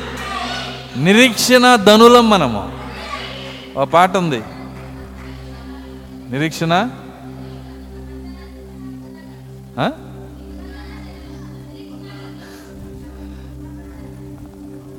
నా నిబంధన జనులు ఆ మాట వినపట్ల నాకు. నిబంధన జనులము నిరీక్షణ ధనులము. చాలా చక్కగా చక్కగా రాశారు. ఎవరు రాశారో కానీ. నిబంధన జనులము నిరీక్షణ ధనము నిబంధన జనులు ఎవ ఎవరైతే కొత్త నిబంధనలోకి వస్తారో వాళ్ళు నిరీక్షణ అనే ధనం ఉందంట వాళ్ళ దగ్గర. దేవుని స్తోత్రం అలెలుయ్య ఏంటి నిరీక్షణ అంటే నా దేవుడు నాకున్నాడు. నా తండ్రి నాకున్నాడు. దేవుని స్తోత్రం అలెలుయ్య ఎట్లాంటి కష్టంలో అయినా మనకు ఆయన ఉన్నాడు. మన భారం భరించే దేవుడు ఉన్నాడు. పైగా ఆయన అడుగుతున్నాడు. నీ భారము యహో మీద వేయము. ఆయనే నిన్ను ఆదుకొనివాడు. మన భారం ఆయన మీద వేసేయచ్చు. ఇంత అవకాశం ఉన్నప్పుడు వింటున్నారా? మనకి దిగులెందుకు? మనకి చింత ఎందుకు అందుకే బైబిల్ చెబుతుంది దేని గురించి చింతపడకుడి? దేని గురించి చింతపడకుడు అంటున్నాడు ఆయన. దేని గురించి చింతపడాల్సిన అవసరం లేదు. మన ప్రభువు మనకున్నాడు. మన దేవుడు మనకున్నాడు. మన భారం ఆయన పైన వేసేయచ్చు. రేపేం కట్టుకుంటామని దిగులు మనకు అవసరంలా. మన పిల్లలు ఏం తింటారనే బాధ మనకి అవసరంలా. చాలామందికి దిగులు. మన పిల్లలు ఏం తింటారో రేపేం కట్టుకుంటామో వింటున్నారా? మా అమ్మాయిని ఇస్తే వాడు ఏం పోషిస్తాడో? అర్థమవుతుందా? మా పిల్లని ఇస్తే చేసుకునేవాడు ఏం పోషిస్తాడో? సో ఒకసారి ఓ పాస్టర్ గారు ఆయన పెళ్ళి జరుగుతూ ఉంది. అక్కడ మేము ఉన్నాము పెళ్ళి చూపులు జరుగుతున్నాయి. ఆ పాస్టర్ గారి యొక్క మరి ఈరోజు పాస్టర్ ఆయన. అర్థమవుతుంది? ఆ పాస్టర్ యొక్క తల్లి మరి కుటుంబం వచ్చింది. పిల్లనిచ్చే వాళ్ళ కుటుంబం వచ్చింది. పిల్లనిచ్చే వాళ్ళ కుటుంబం ఏమంటుందంటే ఏం పని చేస్తున్నావు? ఏం చేయట్లేదు అన్నాడు. ఏం చేస్తున్నావు అంటే ఏం చేయట్లా? మరి మా అమ్మాయిని ఎట్ట పోషిస్తావు? నేను అన్నాడు ఆయన. అర్థమవుతుంది? భవిష్యత్తులో ఆయన పాస్టర్ అవుతాడని దేవుని తెలుసు. కానీ ఈయనేమి చేయట్లా? అప్పుడు ఆ పిల్ల ఆ- ఆ పెళ్ళి కొడుకు పాస్టర్ ఏమన్నాడంటే నేను అక్కడే ఉన్నా. ఏమన్నాడు? ఒకే ఒక మాట చెప్పాడు. ఏమన్నాడంటే రేయ్ ఏంది మీరు అంటున్న మాటలు అసలు? లోకంలో ఎన్ని బతకట్లేదు? అర్థమవుతుందా? ఏదైనా ఆకలితో చచ్చిపోతుందా? దేవుడు నీ కుటుంబాన్ని బతికించడా? ఇంత అవిశ్వాసం ఏంది మీకు? ఖచ్చితంగా ఇవ్వు. మిగిలిన దేవుడే చూసుకుంటాడు. దేవుని స్తోత్రం. అలెలుయ్య కానీ ఆ తండ్రి ఎంతో హ్యాపీగా ఇచ్చేసాడు ఆ పాస్టర్ మాటని ఇచ్చేసాడు. ఆ అమాయక రోజులు ఇప్పుడు లేవులేండి అర్థం కాల. ఆ అమాయకపు రోజులు ఇప్పుడు లేవు. ఈ రోజు పిల్లనియాలంటే ముప్పై తొమ్మిది కారణాలు చూస్తారు. అర్థమవుతుందా? పిల్లనీయటం కాదు పిల్ల పిల్లోడు కూడా. వివాహాలు ఎట జరుగుతున్నాయి అంటే వీళ్ళు ముప్పై తొమ్మిది చూస్తే వాళ్ళు నూట ఆరు చూస్తున్నారు. ఎవరు? అబ్బాయిలు. పిల్లల్నే అంటున్నారు పిల్లల్నే అంటారు పిల్ల పెళ్ళి కొడుకు పరిస్థితి కూడా అదే పరిస్థితి. పెళ్ళి కొడుకులు ఈరోజు ఎలా ఉందంటే పరిస్థితి? పెళ్ళిళ్ళు చేయటానికి పాస్టర్కి ఉరైపోతుంది ఈరోజు అన్నిటికన్నా కష్టమైందంటే సేవ కంటే కష్టమైంది పెళ్ళిళ్ళే నాకు. అర్థమవుతుందా? ఒక పెళ్ళిళ్ళు చేయాలంటే చాలా కష్టం. వచ్చే వాళ్ళు ఏం చేస్తారంటే అమ్మాయి బాగుందా? కలర్ ఉందా? అర్థమవుతుందా? అమ్మాయి ఎత్తు ఉందా? చదువుకుందా బరువు ఉందా? ఉంటుంది బరువు ఉంటుంది. అర్థమవుతుందా? అది ఉందా? ఇది ఉందా? నానా రకాల ప్రశ్నలు. ఇవన్నీ దేవుణ్ణి అడుగును. అమ్మ నేను అడగనండి ప్రార్థనలు నేను అడగను. ఎవరిని అడుగుతావు? పాస్టర్ని అడుగుతావు. ఎందుకంటే పిచ్చోడు పాస్టర్ ఒకడు ఉన్నాడు కదా. అన్నీ అంటాడు. మా కులంలోనే కావాలండి. నీ దేవుని చెప్పు. దేవుని నేను అడగను పాస్టర్ని అడుగుతా. అర్థమవుతుంది? దేవుణ్ణి అడగరు. పాస్టర్ని మాత్రం పనికిరాని ప్రశ్నలన్నీ వేసి. అర్థమవుతుందా? ఈ పెళ్ళి పెళ్ళి అనేది జటిలం చేసేసారు ఈరోజు. వర్తమానంలో పెళ్ళి అవటం అంటే అద్భుతం అయిపోయిందండి ఈరోజు. ఎందుకంటే వాళ్ళు దిగరు వీళ్ళు ఎక్కరన్నట్టు ఉంది వాళ్ళు దిగరు వీళ్ళు ఎక్కరు ఎందుకంటే ఎవ ఎవరు కూడా ఎవరు కూడా వాక్యాన్ని చూడట్లేదు. దేవుణ్ణి చూడట్లేదు. క్రైస్తత్వం అంటే యాక్షన్ అయిపోయింది ఈరోజు. క్రైస్తత్వం అంటే నటన అయిపోయింది. ఆ పరిస్థితులు తగినట్టుగా నటించి వచ్చామా చాలు అంతవరకే. నిజ జీవితంలో క్రైస్తత్వం అవసరం లేదు. ఎందుకంటే పరిస్థితులు అలా అయిపోయినాయి. కానీ నిజ విశ్వాసి దేవునిపైన ఆధారపడి ఒక్క ప్రశ్న కూడా వేయకుండా స్త్రీ అయినా పురుషుడైనా దేవుని చిత్తానుసారంగా వివాహం చేసుకుంటాడు. దేవుని స్తోత్రం అలెలుయ దేవుని చిత్తానుసారంగా వివాహం చేసుకుంటాడు. దేవుని స్తోత్రం అలెలుయ కాబట్టి వివాహాల విషయంలో కూడా చాలా జాగ్రత్తగా ఉండాలి. వింటున్నారా? ఖచ్చితంగా వర్తమాన విశ్వాసి వర్తమాన విశ్వాసినే చేసుకోవాలి. వర్తమాన విశ్వాసి వర్తమాన విశ్వాసినే చేసుకోవాలి.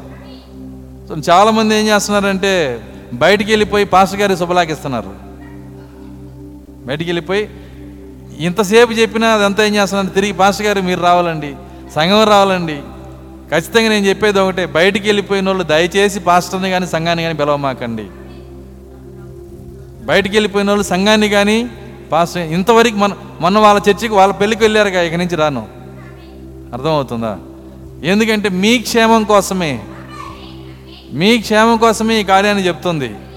ఖచ్చితంగా రక్త సంబంధి రక్త సంబంధినే చేసుకోవాలి. రక్త సంబంధి రక్త సంబంధినే చేసుకోవాలి?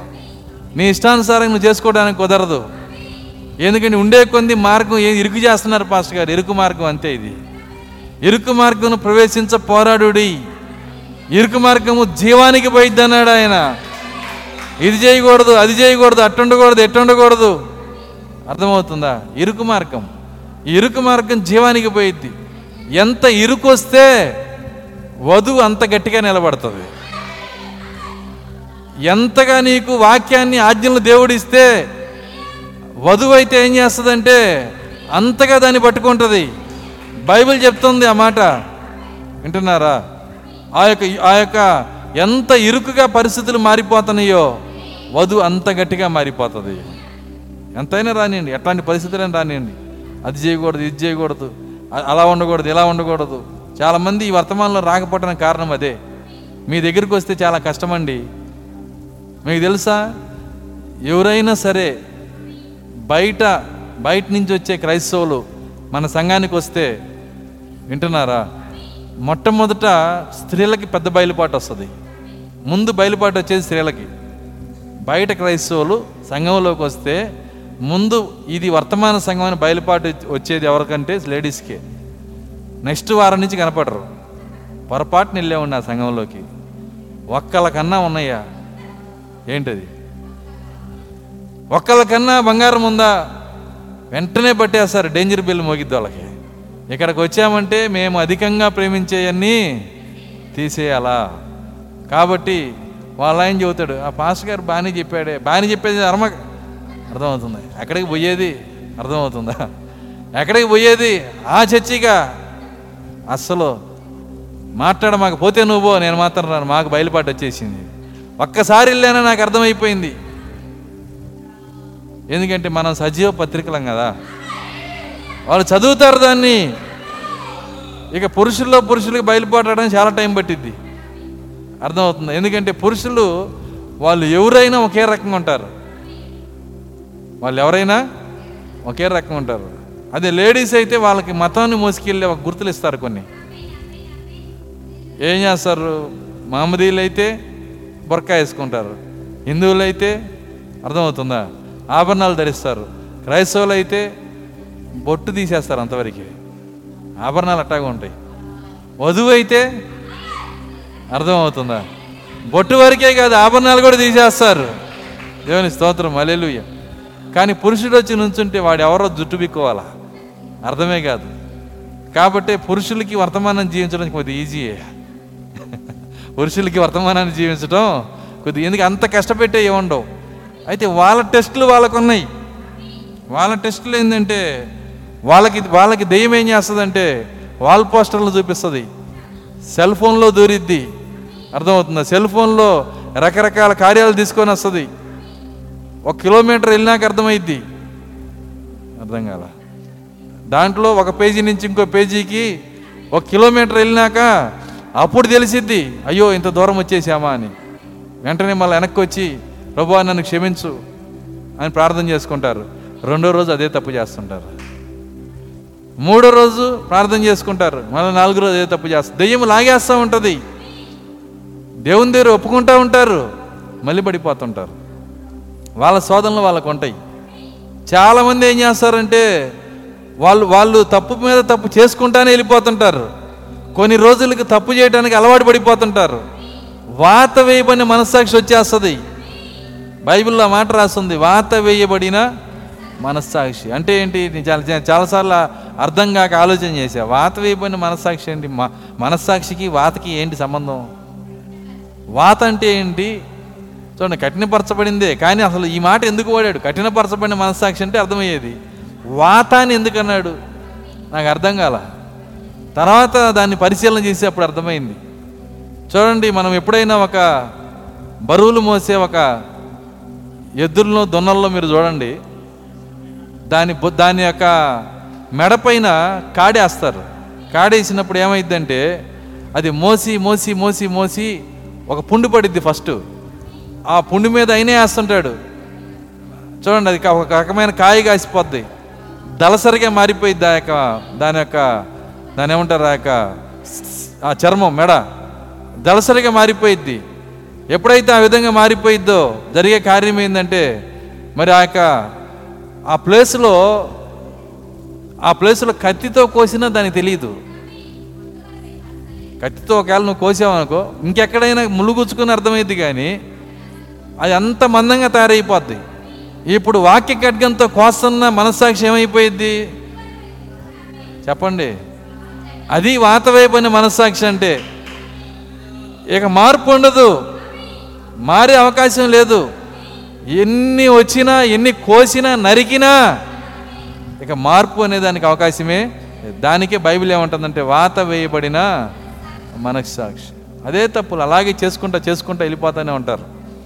సో అమెరికాలో ఒక కార్యం జరిగింది. ఏంటంటే అక్కడ వేటాడేటప్పుడు ముగిస్తున్నాను నేను. వేటాడేటప్పుడు ఏం చేస్తారంటే కొన్ని కొన్ని కొన్ని పర్వతాల మీద వేటాడుతుంటారు వాళ్ళు. చార్టెడ్ ఫ్లైట్స్ అని ఉంటాయి. అంటే దాంట్లో నలుగురు ఐదుగురే కూర్చుంటారు. ఆ ఫ్లైట్స్లో వెళ్ళి ఆ పర్వతం మీద దిగి పది పదిహేను రోజులు గొడారాలు వేసుకొని వేటాడతారు. వేటాడినప్పుడు ఒక్కో జంతువు వచ్చి ఐదు వందల కిలోలు ఏడు వందల కిలోలు పెద్ద పెద్ద జంతువులు. ఇద్దరు కలిసి దిగి వాళ్ళు ఏం చేశారంటే ఒక ఐదు వందల కిలోలు జంతువుల్ని రెండు రెండింటిని వేటాడి ఫోన్ చేశారు మళ్ళీ. ఎందుకంటే వాళ్ళు వెళ్ళేటప్పుడు మళ్ళీ చార్టెడ్ ఫ్లైట్ వస్తుంది. వచ్చినప్పుడు వాళ్ళు ఏం చేస్తారంటే ఆ యొక్క వస్తువు ఆ యొక్క మరి ఆ- జంతువుల్ని కలేబరాలను దాంట్లో వేసుకుని వెళ్తారు. ఫ్లైట్ వచ్చింది. వచ్చినప్పుడు ఫ్లైట్ డ్రైవర్ ఏమంటున్నాడంటే అయ్యా రెండు రెండు భయంకరమైన మరి చాలా భయ మరి బరువు ఉన్నటువంటి జంతువులు మీరు వేటాడారు. ఈ రెండు ఎక్కించి మీ ఇద్దరు ఎక్కి నడిపితే ఫ్లైట్ ఇబ్బంది పడిద్ది ఫ్లైట్ నడవలేదన్నాడు వాళ్ళు అన్నారు ఏం పర్వాలేదు. వింటున్నారా? ఏం పర్వాలేదు మీరు ఎక్కించండి. ఇంతకుముందు కూడా మేము ఇట్లాగే వెళ్ళామన్నారు. ఏంది ఇంతకుముందు వెళ్ళారా? అవును. ఇట్లాగే ఐదు వందల ఐదు వందల కిలోలు జంతు వేసుకొని ఇట్లాగే మేము ఇద్దరం ఎక్కి ఇదే విధంగా ఫ్లైట్ ఎక్కి వెళ్ళాము. ఫ్లైట్ నడిచింది అన్నాడు. సరే అయితే ఎక్కండి. ఇంతకుముందు వెళ్ళారన్నారు కాబట్టి ఎక్కండి అన్నాడు ఆయన. ఎక్కిచ్చారు ఫ్లైట్ పైకి లేచింది. ఒక పర్వతం దగ్గరికి వచ్చేటప్పటికి ఎగరలేక దాన్ని గుద్ది క్రాష్ అయిపోయి కింద పడిపోయింది. వింటున్నారా? వాళ్ళిద్దరూ పాక్కుంటా బయటకు వచ్చారు. వాళ్ళిద్దరు ఏమయ్యారంటే పాక్కుంటా బయటకు వచ్చి పక్కనోడు అన్న పక్కనోడు అంటున్నాడు. అరే మనం ఎక్కడ దాకా వచ్చామంటే పోయినసారి కూలిపోయిన దానికన్నా ఒక కిలోమీటర్ ముందుకు వచ్చామన్నాడు. పోయినసారి కూలిపోయిన దానికన్నా అంటే పోయినసారి వెళ్ళారు ఎక్కారు కూలిపోయింది దాంట్లో నుంచి బయటకు వచ్చారు కానీ ఇప్పుడు మళ్ళీ ఏం చేశారు? అంతవరకే చెప్పారు. మళ్ళీ అదే అదే తప్పు మళ్ళీ రిపీట్ చేస్తున్నారు. వింటున్నారా? ఈరోజు క్రైస్తవుల పరిస్థితి కూడా అలాగే ఉంది. చేసిన తప్పే మళ్ళీ చేస్తా మారు మనసు పొందుతా క్షమాపణ అడుగుతా మళ్ళీ అదే తప్పు చేస్తా. మరి ముఖ్యంగా సెల్ ఫోన్ విషయంలో. నేను చెప్పే జాగ్రత్తగానండి. సెల్ ఫోన్ విషయంలో అడిగి అడిగి అడిగి అడిగి చివరికి వాత వేయబడిన మనస్సాక్షిగా మారిపోతున్నారు ప్రజలు. నిజమైన మారు మనసు పొందితే నిజమైన పరిశుద్ధాత్మ నీ లోపలికి వస్తే ఒక్కసారి నువ్వు మారు మనసు పొందితే ఆయన పరిశుద్ధాత్మని నూనెతో దాన్ని అభిషేకిస్తాడు ఆయన. దేవుని స్తోత్రం. అలెలుయ్య ఒక్కసారి నువ్వు నిజమైన మారు మనసు పొందితే ఊరక పెదవులతో చేసే ప్రార్థన కాదు. ఊరక మన మన మనసుతో చేసే ప్రార్థన కాదు. హృదయంలో నుండి మనం ప్రార్థన చేసినప్పుడు అవును ప్రభా మిమ్మల్ని నేను బాధపెట్టకదలుచుకోలేదు ఈ అపవాది నాగరికత నాకు అవసరం లేదు. దీంతో నా సమయాన్ని నేను వ్యర్థం చేసుకోను. ఎంతమంది సమయాన్ని అర్థం చేసుకుంటున్నారో తెలుసా? ఎంతమంది బైబిల్ చదవట్లే ఈరోజు? ఎంతమంది ప్రార్థన చేయట్లేదు? కారణం ఏంటంటే అపవాది నాగరికత. అపవాది యొక్క నాగరికత ఎవరు విశ్వాస నాగరికతలోకి వస్తారో వాళ్ళు అపవాద నాగరికతని జయిస్తారు. దేవుడు జయించడానికి నిన్ను ఇక్కడ పెట్టాడు. దేవుని స్తోత్రం. అలెలుయ్య ప్రవక్త అంటున్నాడు ఆ రోజు సింహాలకేసిన భక్తి కన్నా ఆ రోజు అగ్నితో కాల్చిన భక్తి కన్నా ఆ రోజు ఆ టెస్ట్ కన్నా ఈరోజు నీకు అధికమైన టెస్ట్ ఉంది.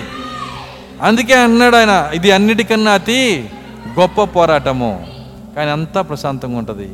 మనకి తెలియకుండానే జారిపోతుంటాం. తెలియకుండానే మనము దేవునికి దూరం అయిపోతుంటాం ప్రార్థన మానేస్తుంటాం.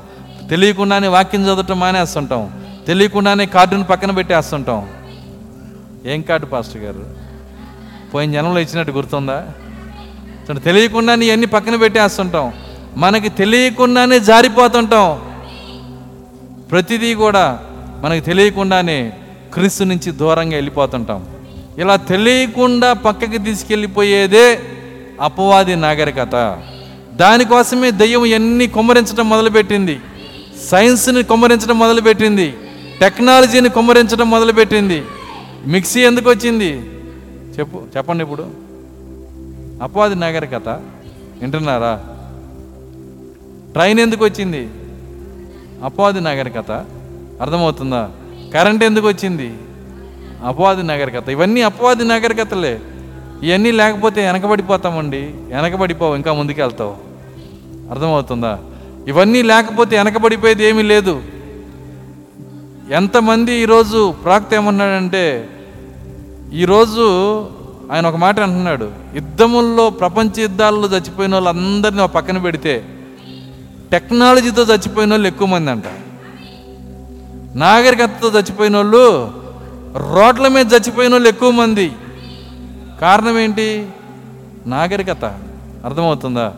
ఈరోజు ఈ నాగరికత ఈ టెక్నాలజీ ఇవన్నీ కూడా వచ్చేసి మనల్ని ఏం చేసినాయి అంటే సులువైన జీవితానికి అలవాటు పడి అలవాటు పడేటి చేసినాయి. అన్నీ సులువే. ఫ్యాన్ కింద చక్కగా కుర్చీ వేసుకుని కూర్చుంటాం.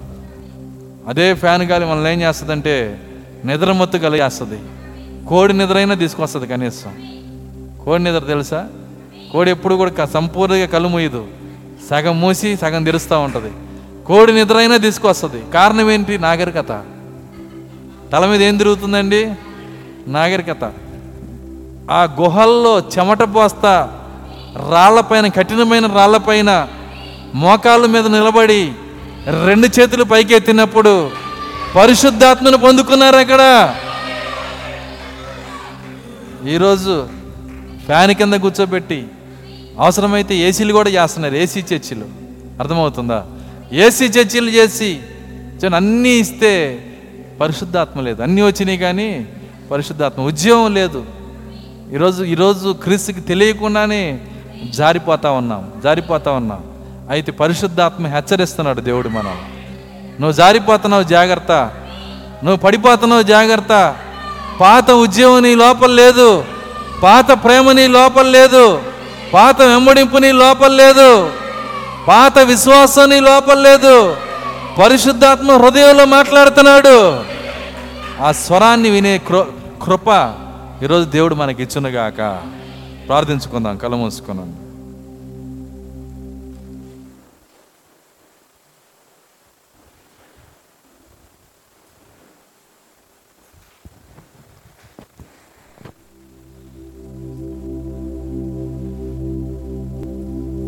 కొద్ది నిమిషాలు అందరం ఆయన సన్నిధిలో ప్రార్థించుదాం. అవును ప్రభువా మాకు తెలియకుండానే మేము జారిపోతా ఉన్నాము.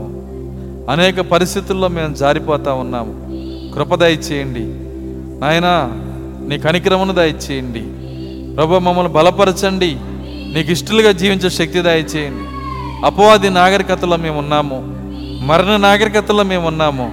విశ్వాస నాగరికత మాకు నేర్పించండి ప్రభు దేవా పరిస్థితులు మారిపోతా ఉన్నాయి. సమయం లేదు నాయన. ఓ తరము గతించిపోతున్నది ప్రభువ. మేమైతే వ్యర్థముగా జీవితాన్ని దొరిలిస్తూ ఉన్నాం ప్రభు అనేక దినాలు మమ్మల్ని దాటిపోతా ఉన్నాయి. విలువైన వజ్రాలు కాలంలో ఇసిరేసినట్టుగా మా జీవితంలో దినాలు జారిపోతా ఉన్నాయి. కృప చూపించని నాయన. దేవానికి స్తోత్రాలు చెల్లిస్తున్నా. మరలా మేము వెనక్కి వెళ్ళలేము. మరలా మేము సమయాన్ని సంపాదించలేము. మరలా మేము సమయాన్ని పొందలేము ప్రభువా. నేడను సమయం ఉండగానే నీ సన్నిధిలో ప్రార్థించే శక్తి దయచేయండి కృపను అనుగ్రహించండి నాయన. అలెలుయ స్తోత్రం స్తోత్రములు స్తోత్రములు. ప్రభువానికే స్తోత్రాలు చెల్లిస్తున్నా. దయగలన దేవానికే స్తోత్రాలు నాయన. అలెలుయ హాలెలూయా నీకే స్తోత్రాలు. ప్రభువా ఈరోజు బుధవారం సంఘానికి రాలేక ఆదివారం సనంగ సంఘానికి రాలేక శనివారం సంఘానికి రాలేక ఓ ప్రభువా ఆన్లైన్లో వింటూ అది కూడా నాయన నిర్లక్ష్యం చేసి అలా కూడా వినకుండా జారిపోతున్నారు ప్రభువ. అనేక మంది జారిపోయే ప్రజలుగా ఉన్నారు. ఓ బలపరచండి నాయన. నీ కలిగిన దాన్ని గట్టిగా పట్టుకోమని చెప్పిన దేవుడు. సహాయము దయచింది ఇది విలువైందని ఎరిగిన ఆయన దీన్ని బలంగా పట్టుకునే కృప దయచి ఈ రాత్రి ఎత్తపాటు జరిగితే నూట ఇరవై కోట్ల మంది ఇండియాలోనే నశించిపోతారు ప్రభువ. ఓ తండ్రి వారి పట్ల దయ చూపించండి నాయన. వారి కొరకు ప్రార్థిస్తున్నాం ప్రభువా. అలెలుయ ప్రపంచంలో ఎంతమంది రక్షణ లేని ప్రజలు ఉన్నారు ఎంతమంది ప్రభు క్రీస్తులోనికి వచ్చి జారిపోతున్న ప్రజలు ఉన్నారు ఎంతమంది రాలిపోతున్న ప్రజలు ఉన్నారు నీ కృప కనికరమ కటాక్షం నా మీద రానివ్వండి ప్రభువా. దేవానికి స్తోత్రాలు చెల్లిస్తున్నాం. ప్రతి బిడ్డను మీరు బలపరచండి. ఓ తండ్రి నీ కొరకు నిలబడే శక్తి దయచేయండి. అపవాది యొక్క నాగరికతని బద్దలు చేయండి. సెల్ ఫోన్ జయించే శక్తి మీరు దయచేయండి. దేవాని స్తోత్రాలు ఆత్మీయ గర్వాన్ని గద్దించండి ప్రభు అతిశయాలు తీసివేయండి నాయన. ఓ ఆ ప్రేమ సంతోషము సమాధానము ఆత్మ ఫలాలు మాలో కుమరించండి నాయన. అలెలుయా అలెలుయా నీకే స్తోత్రము స్తోత్రములు స్తోత్రములు ప్రభువ. కృపగలిన తండ్రి నీ స్తోత్రాలు చెల్లిస్తున్నాం. కుడి వచ్చిన ప్రతి బిడ్డను మీరు దీవించండి. విన్న వాక్యం మా వెనుకల్లో దీవించండి. అది నూరంతలు ఫలించడం సహాయము దయచేయండి. నిశ్చయముగా ప్రభువా మీరు ఇచ్చిన ఆత్మీయ గద్దెంపును నాయన తీసుకునే కృప కూడా మాకు దయచేయండి. ఓ వాత వేయబడిన మనస్సాక్షిని తీసివేయండి ప్రభువ. ఓ నా మా- నా మాట బండలను పగలగొట్టు సుత్తి వంటిది కాదా అన్నారు నాయన. సహాయము దయచేయండి. మా హృదయాలు పగలగొట్టండి. రాతి హృదయాన్ని తీసివేయండి. ఓ లేత హృదయాన్ని మీరు దయచేయండి. మాంస హృదయాన్ని దయచేయండి ప్రభువా. దేవాని స్తోత్రాలు. అపవాది మోసమును ఆయన గ్రహించే శక్తి దయచేయండి. ప్రభువా నీ కొరకు నిలబడే కృప దయచేయండి. ఇవన్నీ జరగాలంటే మీ పరిశుద్ధాత్మ మాలోకి రావాలి నాయన. ఈ సమయం అందే నీ ఆత్మతో నింపండి ప్రభువా. దేవానికి స్తోత్రాలు చెల్లిస్తున్నా. ఒకే ఒక పరిష్కారం మా ముందుంది. అది నీ పరిశుద్ధాత్మ మాత్రమే ప్రభువ. ఓ ఈ రాత్రి నాయన ఆ పరిష్కారాన్ని ఇక్కడ ఉన్న వాళ్ళు తీసుకుని వెళ్ళుదురుగాక. ప్రతి ఒక్కళ్ళు ఈ వర్తమానం వినిచున్న ప్రతి ఒక్కరు ఆ పరిష్కారం హృదయంలో పొందుదురుగాక. ఆ పరిశుద్ధాత్మ శక్తితో ప్రతి బిడ్డను మీరు నింపమని విన్న వాక్యం మా వెనికిల్లో నూరంతులు ఫలించడం సహాయము దయచేయమని ఎస్ క్రీస్తునామలో ప్రార్థించి వేడుకొంచున్నాము. ఆమె ఆశీర్వాదంతో ముగించుకుందాం. మన ప్రభు అయిన ఎస్ క్రీస్తు వారి కృప ప్రేమ సమాధానము ఆ పరిశుద్ధాత్మ శక్తి ఇక్కడ కూడిన వాక్య వధువుకు భూమి మీద నాయన వాక్య వధువుకు సదాకాలంతో నడిపించును గాక. ఆమె అందరం దేవుని శుద్ధించుదాం అలెలుయా అలెలుయా అలెలుయా అందరికి వందనాలు. God bless you